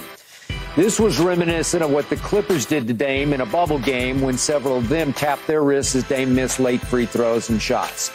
I've said many times on this show that Damian Lillard gets exaggerated credit for hitting Dame-time shots. Yeah, he hit that walk-off against Russell Westbrook in a playoff game. He beat the Rockets with another late shot in a playoff game. But Dame had repeated late-game flameouts as the Blazers got swept by the Pelicans one year. He had repeated fourth-quarter disappearing acts as the Blazers got swept by the Warriors without KD in 4 straight very winnable games. Came up unclutch against the Lakers in the playoff bubble. I don't know if anybody remembers, but he missed 2 late free throws in the gold medal game. KD had to say, no, I got this, and went down and went swish, swish to close it. Even last night in the fourth quarter, Dame went 1 of 5 and 0 of 2 from 3 as the Bucks got outscored 37-25 in the fourth after the Bucks had led by 3 after 3 quarters. I thought it was significant that Haliburton in his 4th season had no fear of mocking Dame's celebration in Dame's 12th season. But Michael Irvin, what did you think about it? Well, let me tell you, I talked about this earlier about these young dudes trying to take over and how they're... Man, they are balling. I liked it because I like the confidence. When you see a young athlete coming, I want to see him come and snatch it. Don't just sit and wait till somebody say, now it's your turn. And that team right there, that kid right there, he's snatching it. And to do what he did. And I love how Dame even took it. Dame looked like he was about to go in one direction and about face quickly. Because he said, yeah, you know, he'd be humble. But then he came and said, I guess I'm going to take that as a little, you know, I guess it, you got to take it if you could dish it. And, you know, he's dished it, so he had to take it. He did not love it. But you could tell at first, so Skip, you could tell at first that he really wanted to say, hey, them young dudes should be more respectful is what I felt like he really wanted to say. Them young dudes should be more respectful. But these dudes ain't coming to gain your respect. They're coming to get that thing that you haven't got, that thing called a ring. You see what I'm saying? Yep. And I love the way he said, I'm willing to take it. So I have no problem with what he's doing. Real quick, in 1992, I was there when you had a young football team that was, quote, unquote, not ready to do this. And you went to Candlestick Park for the NFC Championship game, and you snatched it. And we went out from under from Steve Young and Jerry Rice and company. And they were not. And we went in with a sassy attitude. We came in to take it. We knew that there's a great team. They're a great team, and he respects it. He knows it. Haliburton knows it. But that right there, what he was doing, and that's not even just against Dame. That's more for his team. He's saying, it's our time. Yep. He's doing it for Dame time. He's saying it's our time now, and he's. And I got one other quick one before we hand it off to Keyshawn. I'm an Oklahoma Sooner fan, but when you were at the U, Jimmy Johnson was your coach. You went into Norman, Oklahoma, and you just snatched it. And I remember before the game started, they're out stretching in rows, and you guys ran right through all their rows of stretching, right? Yeah, and they had never lost a home opener, Keith. No, never lost a home opener. I remember, and Jimmy was worried. Jimmy was scared and worried. Troy got his legs broken. I remember with that ugly number 47 on. I remember it. Yeah, 47. That ugly 47 went down the sideline 56 yards early in the game, made sure, you know, wham! I was like, woo. I can't believe I wore that 47. I can't believe either. Ugly. Jimmy got me with that number. Ugly. But you can't forget it. No, not at all. It was ugly, though. But in the end, when you look at this, okay, yeah, he gave him the Dame time watch situation. But as Dame would say, and anybody would say, what makes you smile could make you cry eventually. Okay? Yep. All that because you are in the Eastern Conference. You will be seeing them multiple times again. And so now, you know, yeah, Dame may have missed some shots and he may have struggled in the end and all that, and you knock down the 3. That's cool. But can you continuously do it? That is the question. Can you do it when it counts? Because when you talk that talk, then this is talking talk. It means you're talking trash. You got to back it up. Yeah. So if you're going to go out there and you're going to mock people and you're going to talk that trash and then all of a sudden you have a bad game, it can turn on you in a heartbeat. Mm. You know, it's his time. It was his opportunity to really do it. He did it. And that's how I look at it. I don't, you know, look, Dame doesn't have it patent where all of a sudden he got to pay a fee for being able to do it. He doesn't own it. Everybody knows it's Dame that basically created it, especially in the NBA. Yep. But I don't understand why people have a problem with him, I guess you call it mocking Dame, Haliburton, mocking him, but whatever. Why would anybody have a problem with it? It's like, okay. Well, it's showing no respect to Dame at all. So I'm supposed to show 12th year. So now I'm supposed to just show respect to Dame when I knock down the three. And all game long, you've been chirping or saying something or whatever the case is, but I'm supposed to all of a sudden just go into a jail? Well, it depends if you think you have arrived for good. And that's what you were there. Right. And you may think you have arrived. Like I said, what you smile about eventually could make you cry. You may think you have arrived. All right. Well, do you think it was smart or dumb to go Dame time on Dame? Do you think he will pay for it? No, because be real, guys. I think he's real. I think he's a real player. I do too. Okay, so I think he's going to be fine. Yeah. You know, he's going to be fine. It's like nobody was doing this in the NFL until Michael Irvin started doing it. That's true. Guess what? I played against the Dallas Cowboys. Yeah. I got a first down. I did that. Ain't nothing to do. I ain't disrespecting him. I'm just letting you know I have arrived. I'm getting ready to take it to the next level, just like you did. And how did you take him doing that? I don't even think he paid attention to it. Probably didn't even notice. I wish everybody knew that I started all of that back in the day. I was the first to start doing that. But let me tell you something, though. Yeah, that was so funny, man. And first of all, it started on a little short out, too, just a little 3rd and 1. I caught a ball, and we didn't have instant replay. I wanted to do it myself. That's why I did that first down thing. You know what I mean? But let's get back to this, because I'm telling you something, man. I love this. I love when people come in this way. I don't understand why you call this disrespect. Nah. And I don't see where they can in any way come back on Haliburton, because honestly, and let's just be raw and real here, Dame don't have any rings.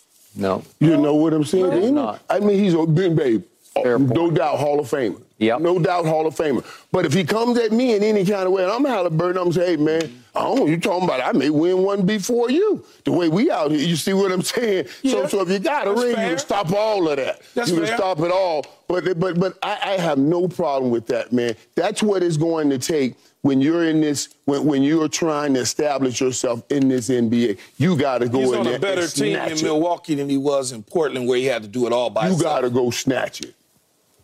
Well, he's playing with the best player he's ever played with, for sure. Yeah. So he has a real opportunity for a ring now. Tyrese Haliburton, no doubt. Tyrese is legit. Yeah. He has arrived because he is the realest deal. He is leading this league in assists. He had 15 assists last night against a really good basketball team with 0 turnovers. And the great Shaquille O'Neal, after the game up on the TNT set, blessed him, said he turned to the other guys in the green room and said, he got his name wrong. He said, Trey can play. He said Tyrese. But Shaq was trying to say, I crown you, I ordain you, I say you have arrived. You are a superstar, because that's what you're seeing. And I love the young man talking at his parents up on the set. He is very mature for his age. And Michael hates the word fearless, because he said nobody is fearless, like completely without fear. But he was without much fear, right? When he went Dame time, because he was saying, I think it was a larger statement that he was making. It's time, because it's time for us. Right. We're here. I'm here, but we are here, because they're leading the league in scoring and in pace and in point. They're doing everything at the offensive end that you could ask for a young basketball team to do, and they will be difficult early for the Lakers if the Lakers don't match their energy. But the Lakers will, because I think LeBron is on a flat-out mission to do this number on them, and I think he will. Yeah, and yes, this is a young team, much like to a degree, I would say, New Orleans is a young team. They got some, you know, they got a couple older veteran type guys, McCullough and company, but for the most part, they're a young team. Okay, but the difference is Zion hasn't arrived. You keep waiting for him to just seize the reins. He's kind of arrived, but he's but not like this. Like he's arrived. He just can't stay healthy. Yeah. He arrived. He's arrived. He just can't stay healthy. Okay, but he didn't arrive last night because he was. But nobody arrived last night. But AD and LeBron. Yeah. I mean, in the Lakers for the most part. But when you look at this team, LeBron James, Anthony Davis, they won championships. They know what it takes to win a championship. This is not the NBA final. It's the tournament final. They'll see each other. LeBron knows what it's going to take, along with Anthony Davis, to eventually win the thing in the end on Saturday. This young team does not. They can play with their hair on fire. But this is a veteran team that knows what they have to do to finish the deal. Yeah. The young team doesn't know that yet, okay? Mm-hmm. They just don't. And a lot of times people say young teams, because they don't know any better, they just go out there and just play. But when you play against a team that knows, that's not at the end, this isn't the Lakers with GP and Malone in them where they're like barely out on the court. This is a Laker team that's veterans that can play basketball still. Yeah, but them Pacers, I like that. I'm going to just let you guys know. Oh, so you're taking the Pacers? No, I didn't say that. But he was a very good friend of mine. We work out all the time. That's all good. You're taking the Pacers. And I know they're a very close team, a very close team. I'm not taking the Pacers, though, because I just see LeBron needs this for the go calls, for the go fight. That's the only reason I'm swaying towards the Lakers, because LeBron needs go fight. All you got, need to stop. It's all you got. I'm with him. I'm with LeBron on this, because I know how it'll be looked at 10 years from now, not just now, even though I say it won't make a difference. But 10 years may be different. Yeah, okay. He's smarter than me. I can't wait for what's next. We got the ghostwriter. Our man Bubba Dub. No, Bubba Dub joins us to trash talk the Eagles. Here we go. No mercy. No mercy. We are now joined once again by our man Bubba Dub from Dallas, the ultimate trash talker, to talk Cowboys, Eagles, and a little bit of Lakers. By the way, Bubba will be appearing this Sunday at the Broadway Comedy Club in New York. Good morning, young man. How are you? I'm great. How about yourself? Well, I'll be better after you light up Keyshawn here. But do you give these stinking Eagles any shot Sunday night in Dallas? No. The only shot the Eagles got is that COVID vaccine shot. That's the only shot they got. They not beating no Dallas Cowboys this Sunday night in Jerry World? No. No way at all. We should have won the first game, but we ain't worried about the last game. We only worried about this game right here, Skip. Cowboys will win. Book it. You brought up we should have won, but then we ain't worried about it. You obviously worried about it because you brought it up. I didn't bring it up. Last time I was on the show, you brought it up. Yeah, because the Papa Dough would get ready to feed me. Papa Dough, I want the biggest catfish in the restaurant. Yeah, I brought it up because y'all was fresh off a loss. Okay? Y'all let Philly get that done. We ain't now. So, man, what is it that you think that the Cowboys are going to do better than the Philadelphia Eagles so you can get your Papa Do's? What is it that you think? Number one, the run game. The Eagles defense can't stop a nosebleed. The 49ers showed us that last week. Last week, when the Cowboys played the Eagles the first game, we had 21 rush attempts for 77 yards. This time, we're going to run the ball by 25, 30 times. They can't stop the run. If you can't stop the run, you definitely can't stop the pass. Dak had over 374-yard passes on the first game, Keith. It's film. And guess what? All that language that you just spit toward me, y'all came away with an L. You came away with an L. No, it's not okay. It's okay. It's not okay. It's okay. We had one turnover, and they had none. That was the game. We had the ball 30 minutes. They had it for 29 minutes. It was even for a game. We had more total yards and everything. It was just that turnover. That's all. We're going to correct our mistakes. Come on, Key, you know this. You're going to correct your mistakes, but they not going to make any adjustments either. They just going to come with the same game plan. They start out slow every game. Jalen Hurts looked like he got the flu the first three quarters. Then he come together the fourth. It's not going to happen this time. And another thing, Michael, do me a favor.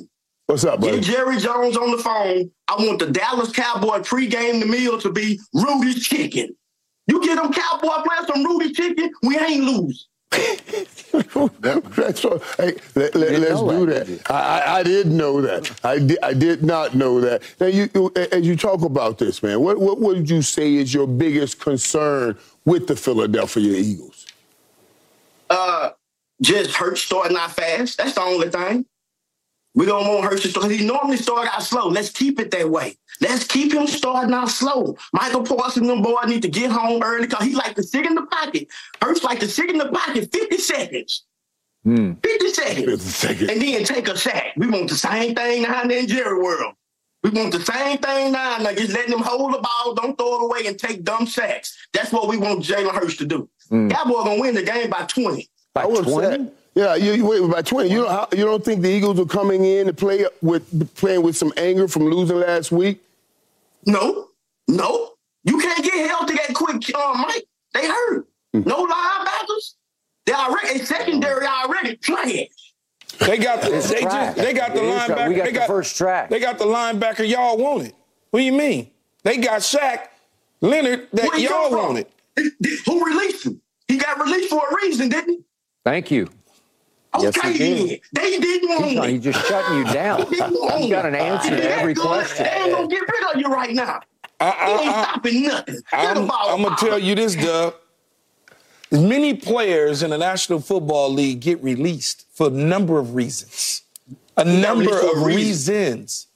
a team flies you in, sits down and have lunch, dinner, courts you, you take physicals, and do all of that, and a player says, I'm going to wait. I'm going to sit tight, and I'm going to go visit another team or two after you spent your money to bring them in because you feel the need to want to try to sign them, and they reject you and go to your nemesis. That's a real issue because that particular person feels like the Philadelphia Eagles have a better opportunity and chance to ultimately be in Vegas when the Dallas Cowboys don't. So he signs with the Eagles, and you bring up he got cut by Indy because he didn't sign with you. Interesting. He knew he was going to play immediately. Who wouldn't want to go to a Super Bowl contending team knowing I'm going to play immediately? So you agree that Philly is a Super Bowl contending team then? No. Well, that's what he said. I didn't say it. No, they're desperate. Oh, they're desperate. We flew him in coach. We made him fly coach. First of all, that ain't going to happen. It's Shaq Leonard that come in coaching. Shaq Leonard, he can play now. He can play. Shaq Leonard can play. Yeah, he can play. He can play. But like you said, there's a reason they let him go. There's a reason they let him go. There's a reason they let everybody go, Michael. Yeah. There's always a reason. So Bubba. Now, don't spin this, Keith. You know what he lives.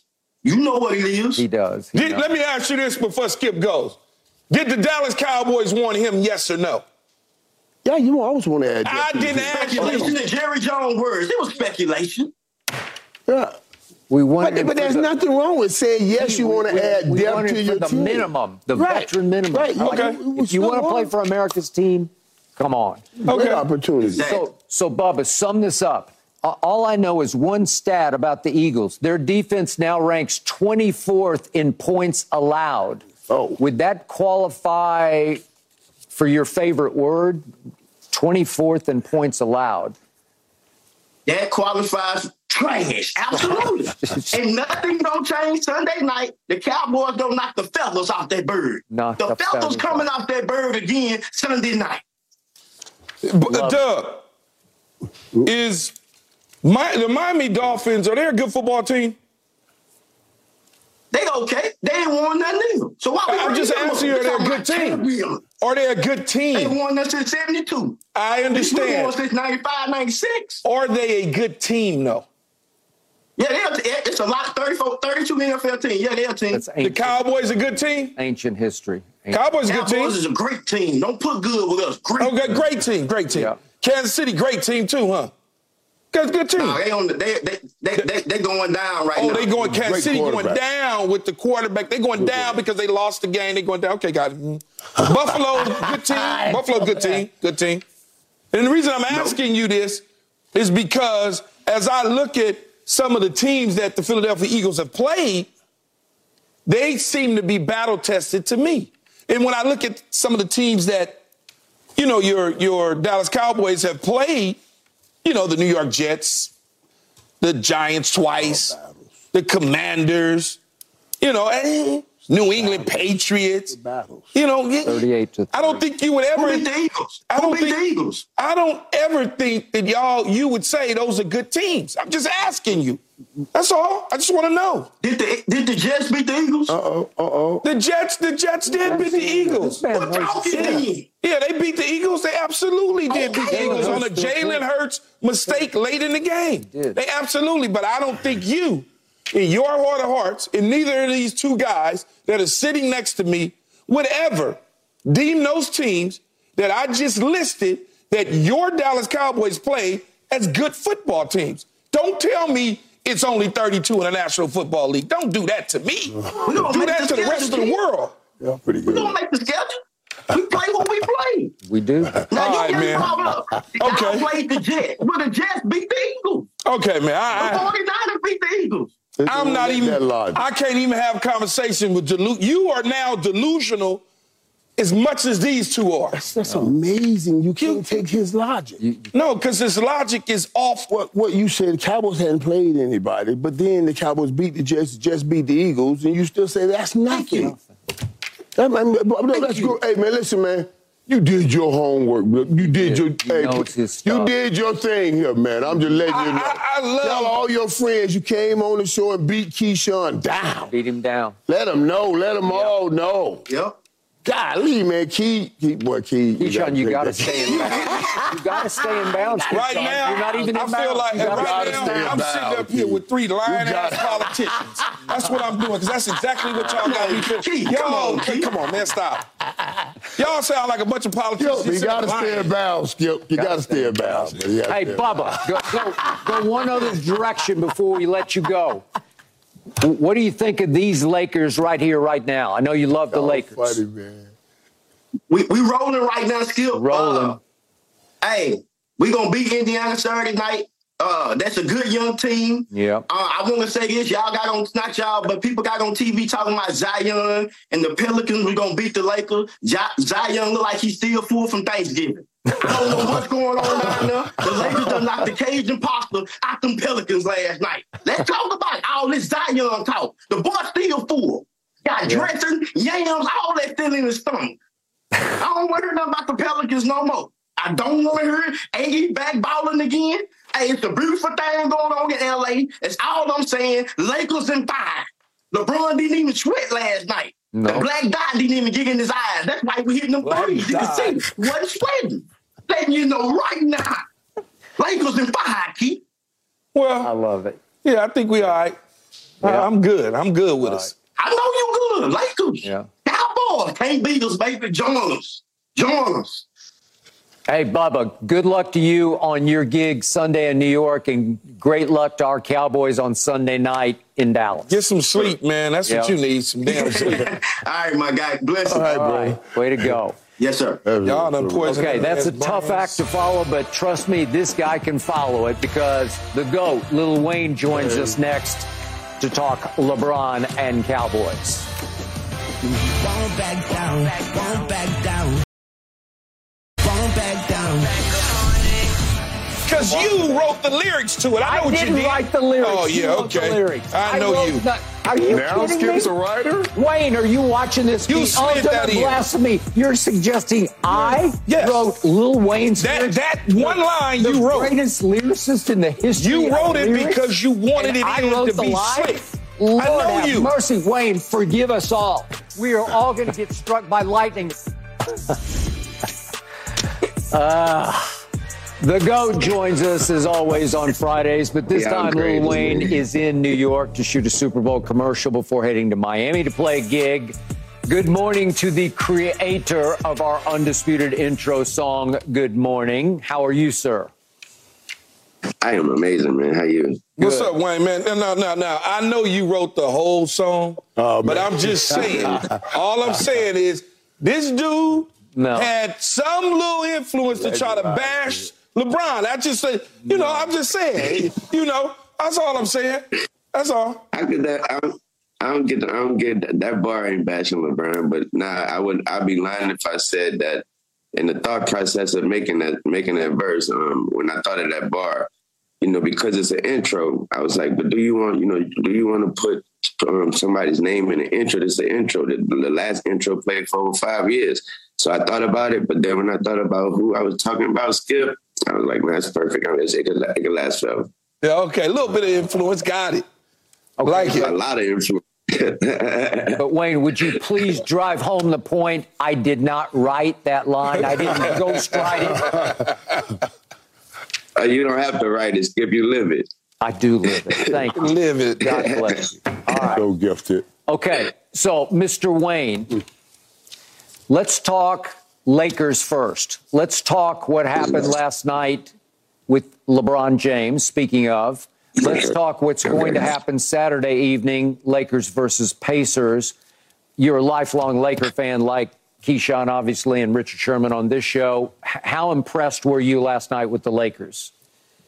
The Lakers, I'm very impressed with them, but I'm also kind of feeling like I'm feeling about my Packers with them, like the confidence is steady building. And also, Brown looked like he having fun. He looked like Coach McCarthy right now. You know how McCarthy, Coach Mike looked happy as ever right now. He looked like that right now. So, and he had, you know, and when Brown got confidence in you, that's a difference from a regular teammate having confidence in you in any position. Period, man. That's the king, man. The king feel good about me being around. The king feel like we equal, we won, we a team.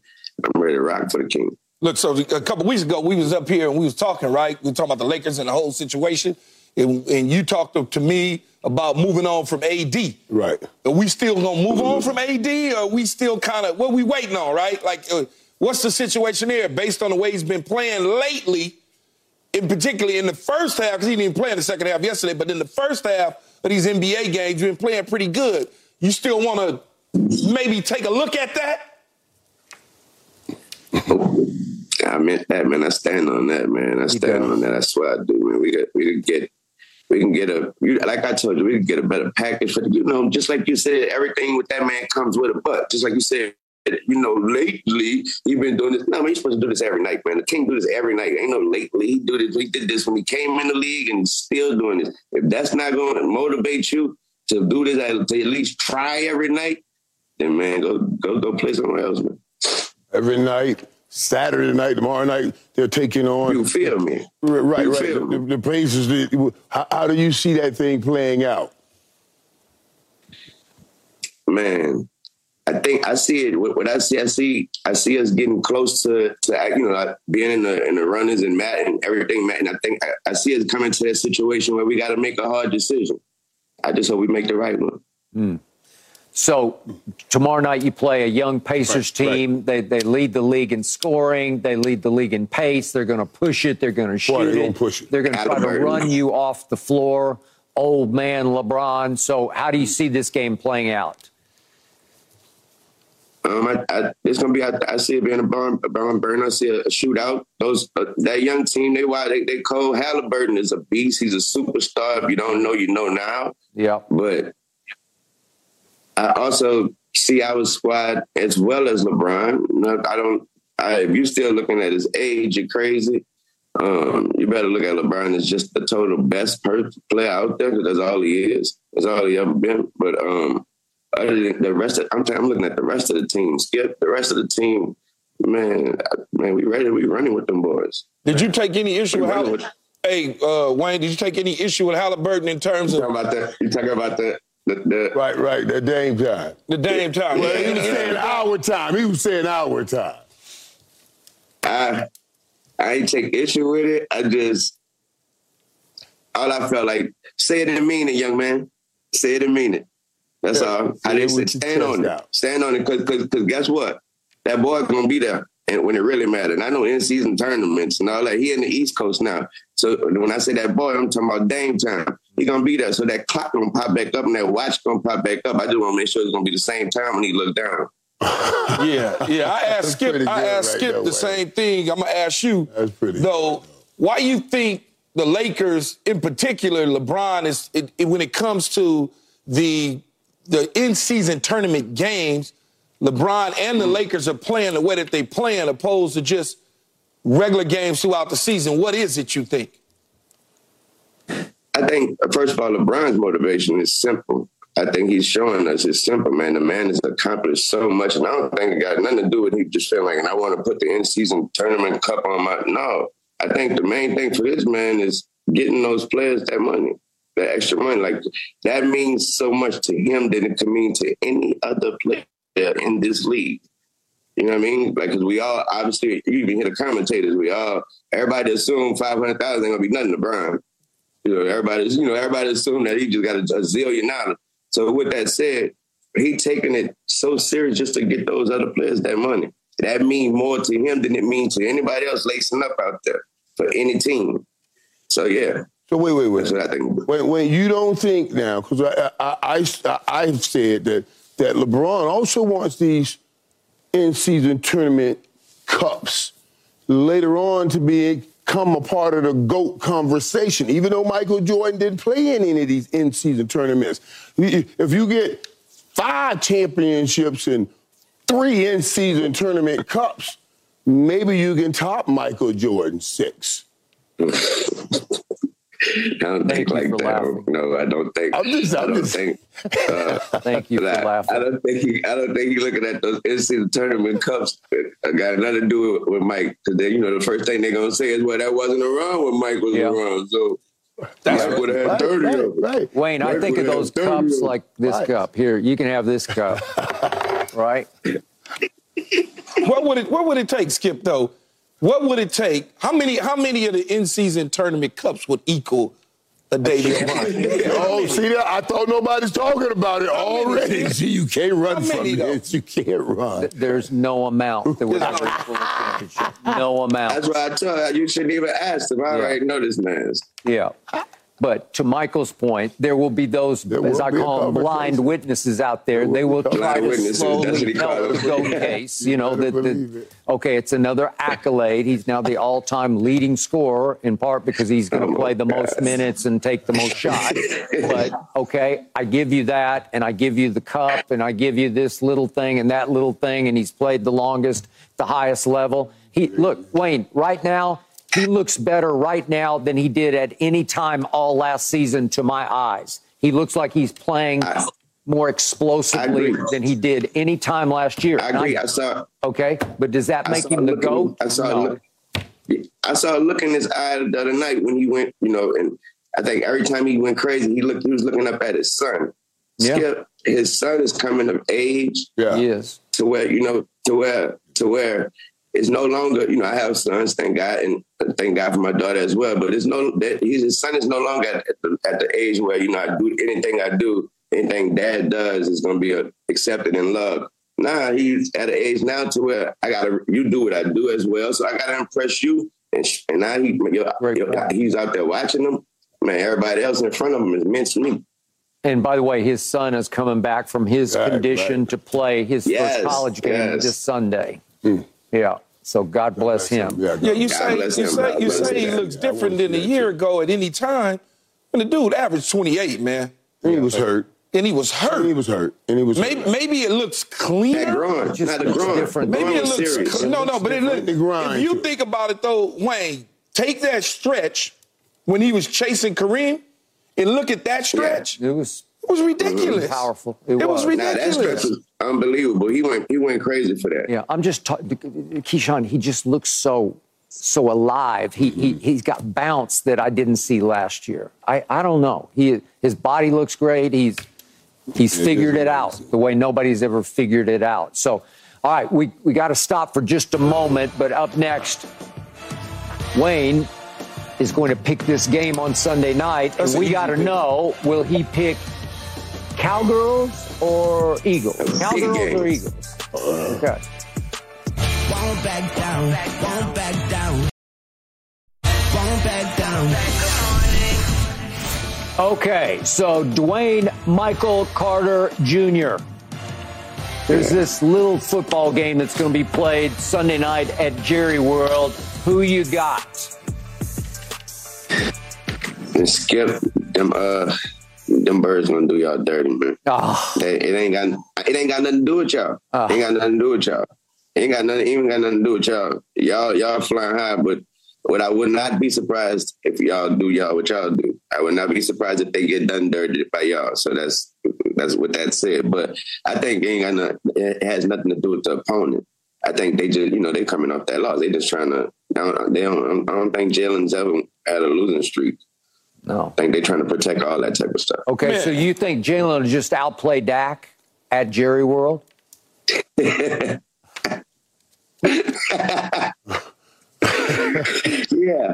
Because that's the only way. Right. What score did you give? Did you give a score here? Because I didn't hear the score. I got it 2017. Oh, so close. Wayne, the Cowboys done won 14 straight games in Jerry World, man. Yeah. They won 14 straight. Right. Unbelievable, man. Were the Eagles any one of those? Yeah. Yeah, they beat the Eagles. They beat the Eagles when the Eagles. Wait, they beat the Eagles when they were 13-1. No. Oh. Wow. Was it 40 on them? Was it Gardner Minshew? And they scored 40 on the Eagles when the Eagles had the number one seed in the NFC. Can you believe that? Wow. And Gardner Minshew does not play defense. Wow. They beat Gardner Minshew. They beat Gardner Minshew. Unbelievable. Yeah. He doesn't play safety. He doesn't play linebacker. He doesn't play defensive. Skip drives home 14-0. He doesn't say anything about 47, 57-1 with the opponents that they played. The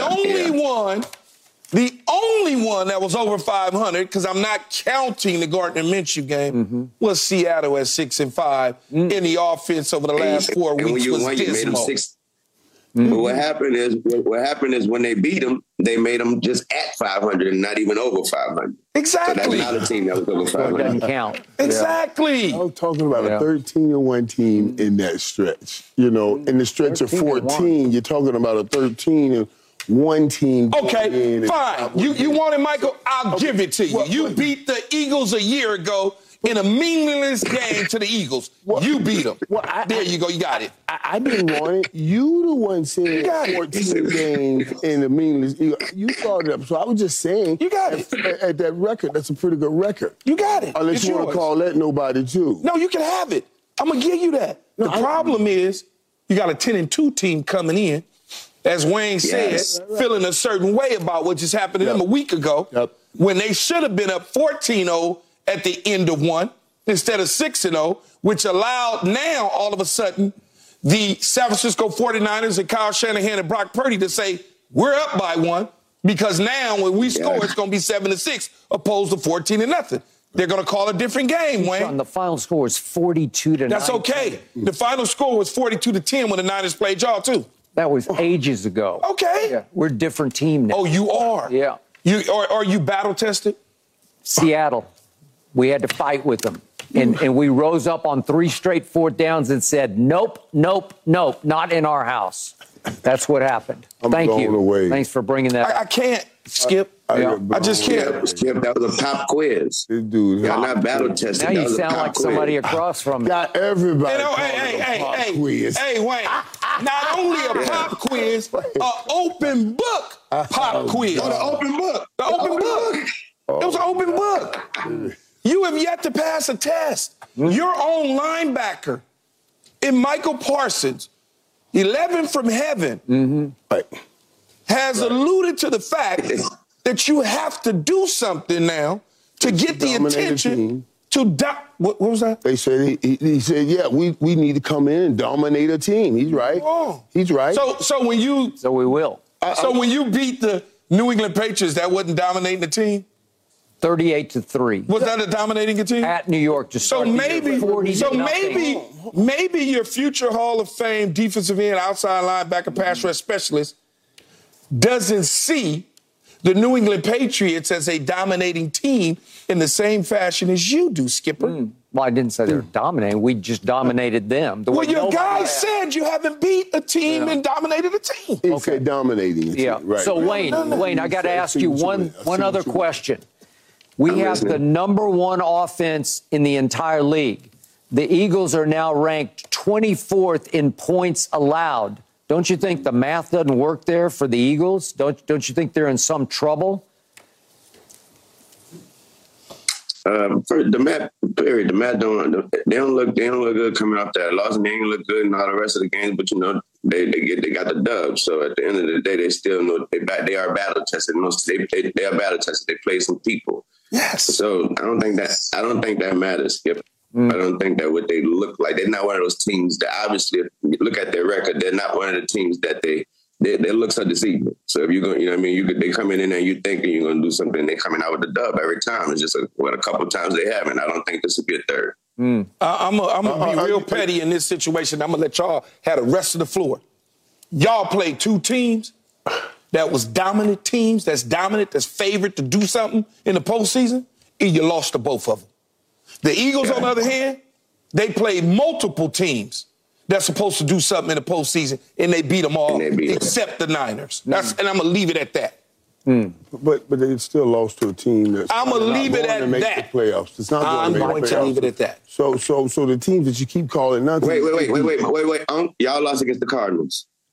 What's up? We did. We lost in Arizona. Yeah, we did. Yeah, yes. But to sit and say, okay, that when you lost to the Jets. They lost to the Jets without Aaron Rodgers, with Zach Wilson.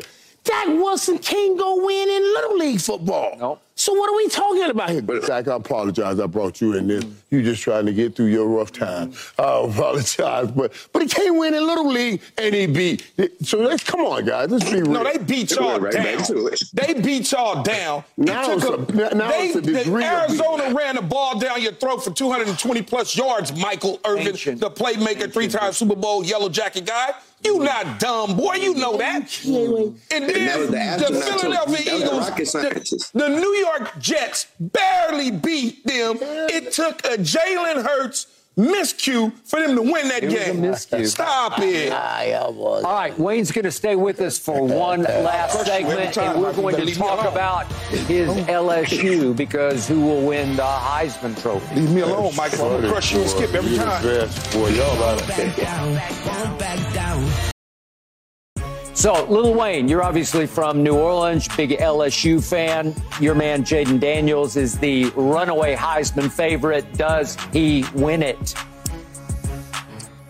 Yeah, Skip, he does. He's got like 50 touchdowns. His numbers is better than everybody up there with him. But I just think it's amazing that Marvin Harrison Jr. is in it. Well, yeah, no, but I think Jaden wins it. Okay. Yeah, Jaden Daniels should win it. He's the favorite. His mom, Regina's done an amazing job as a single parent raising his kid from out here in California. Right? I've known him since he was a puppy. Man. I'm excited to see him walk away with this Heisman Trophy. She's done an amazing job, Michael. Thanks for saying that and sharing that. And I say he wins also now. But to a side note on that, you hear Marvin Harrison talking about possibly coming back to OSU. And I was thinking, if he comes back, will he be the next receiver taken first in the draft? Because the last sits next to us. Man, I will fly out to Ohio State and grab him by his dreads myself and put him in the draft. You don't think whether he's number 1, 2, 3, 4, or 5, he better not think about anything close to staying in school. Okay. Nothing close to it. Allow me to stand up for Michael Penix Jr. because, listen, this young man just won 20 straight games for Washington, and he doesn't have the spectacular numbers that Jaden does. But as a body of work, I don't know. I think he deserves a little more credit than he's getting right now from the odds makers. At the end of the day, it's going to be all about the draft status. Yeah, all right. Okay, that's it for Undisputed. We are back Monday. He better be back Monday at 9:30. Stay out there, buddy. Because we can't wait. Oh, here we go on a Friday. A lot of energy and a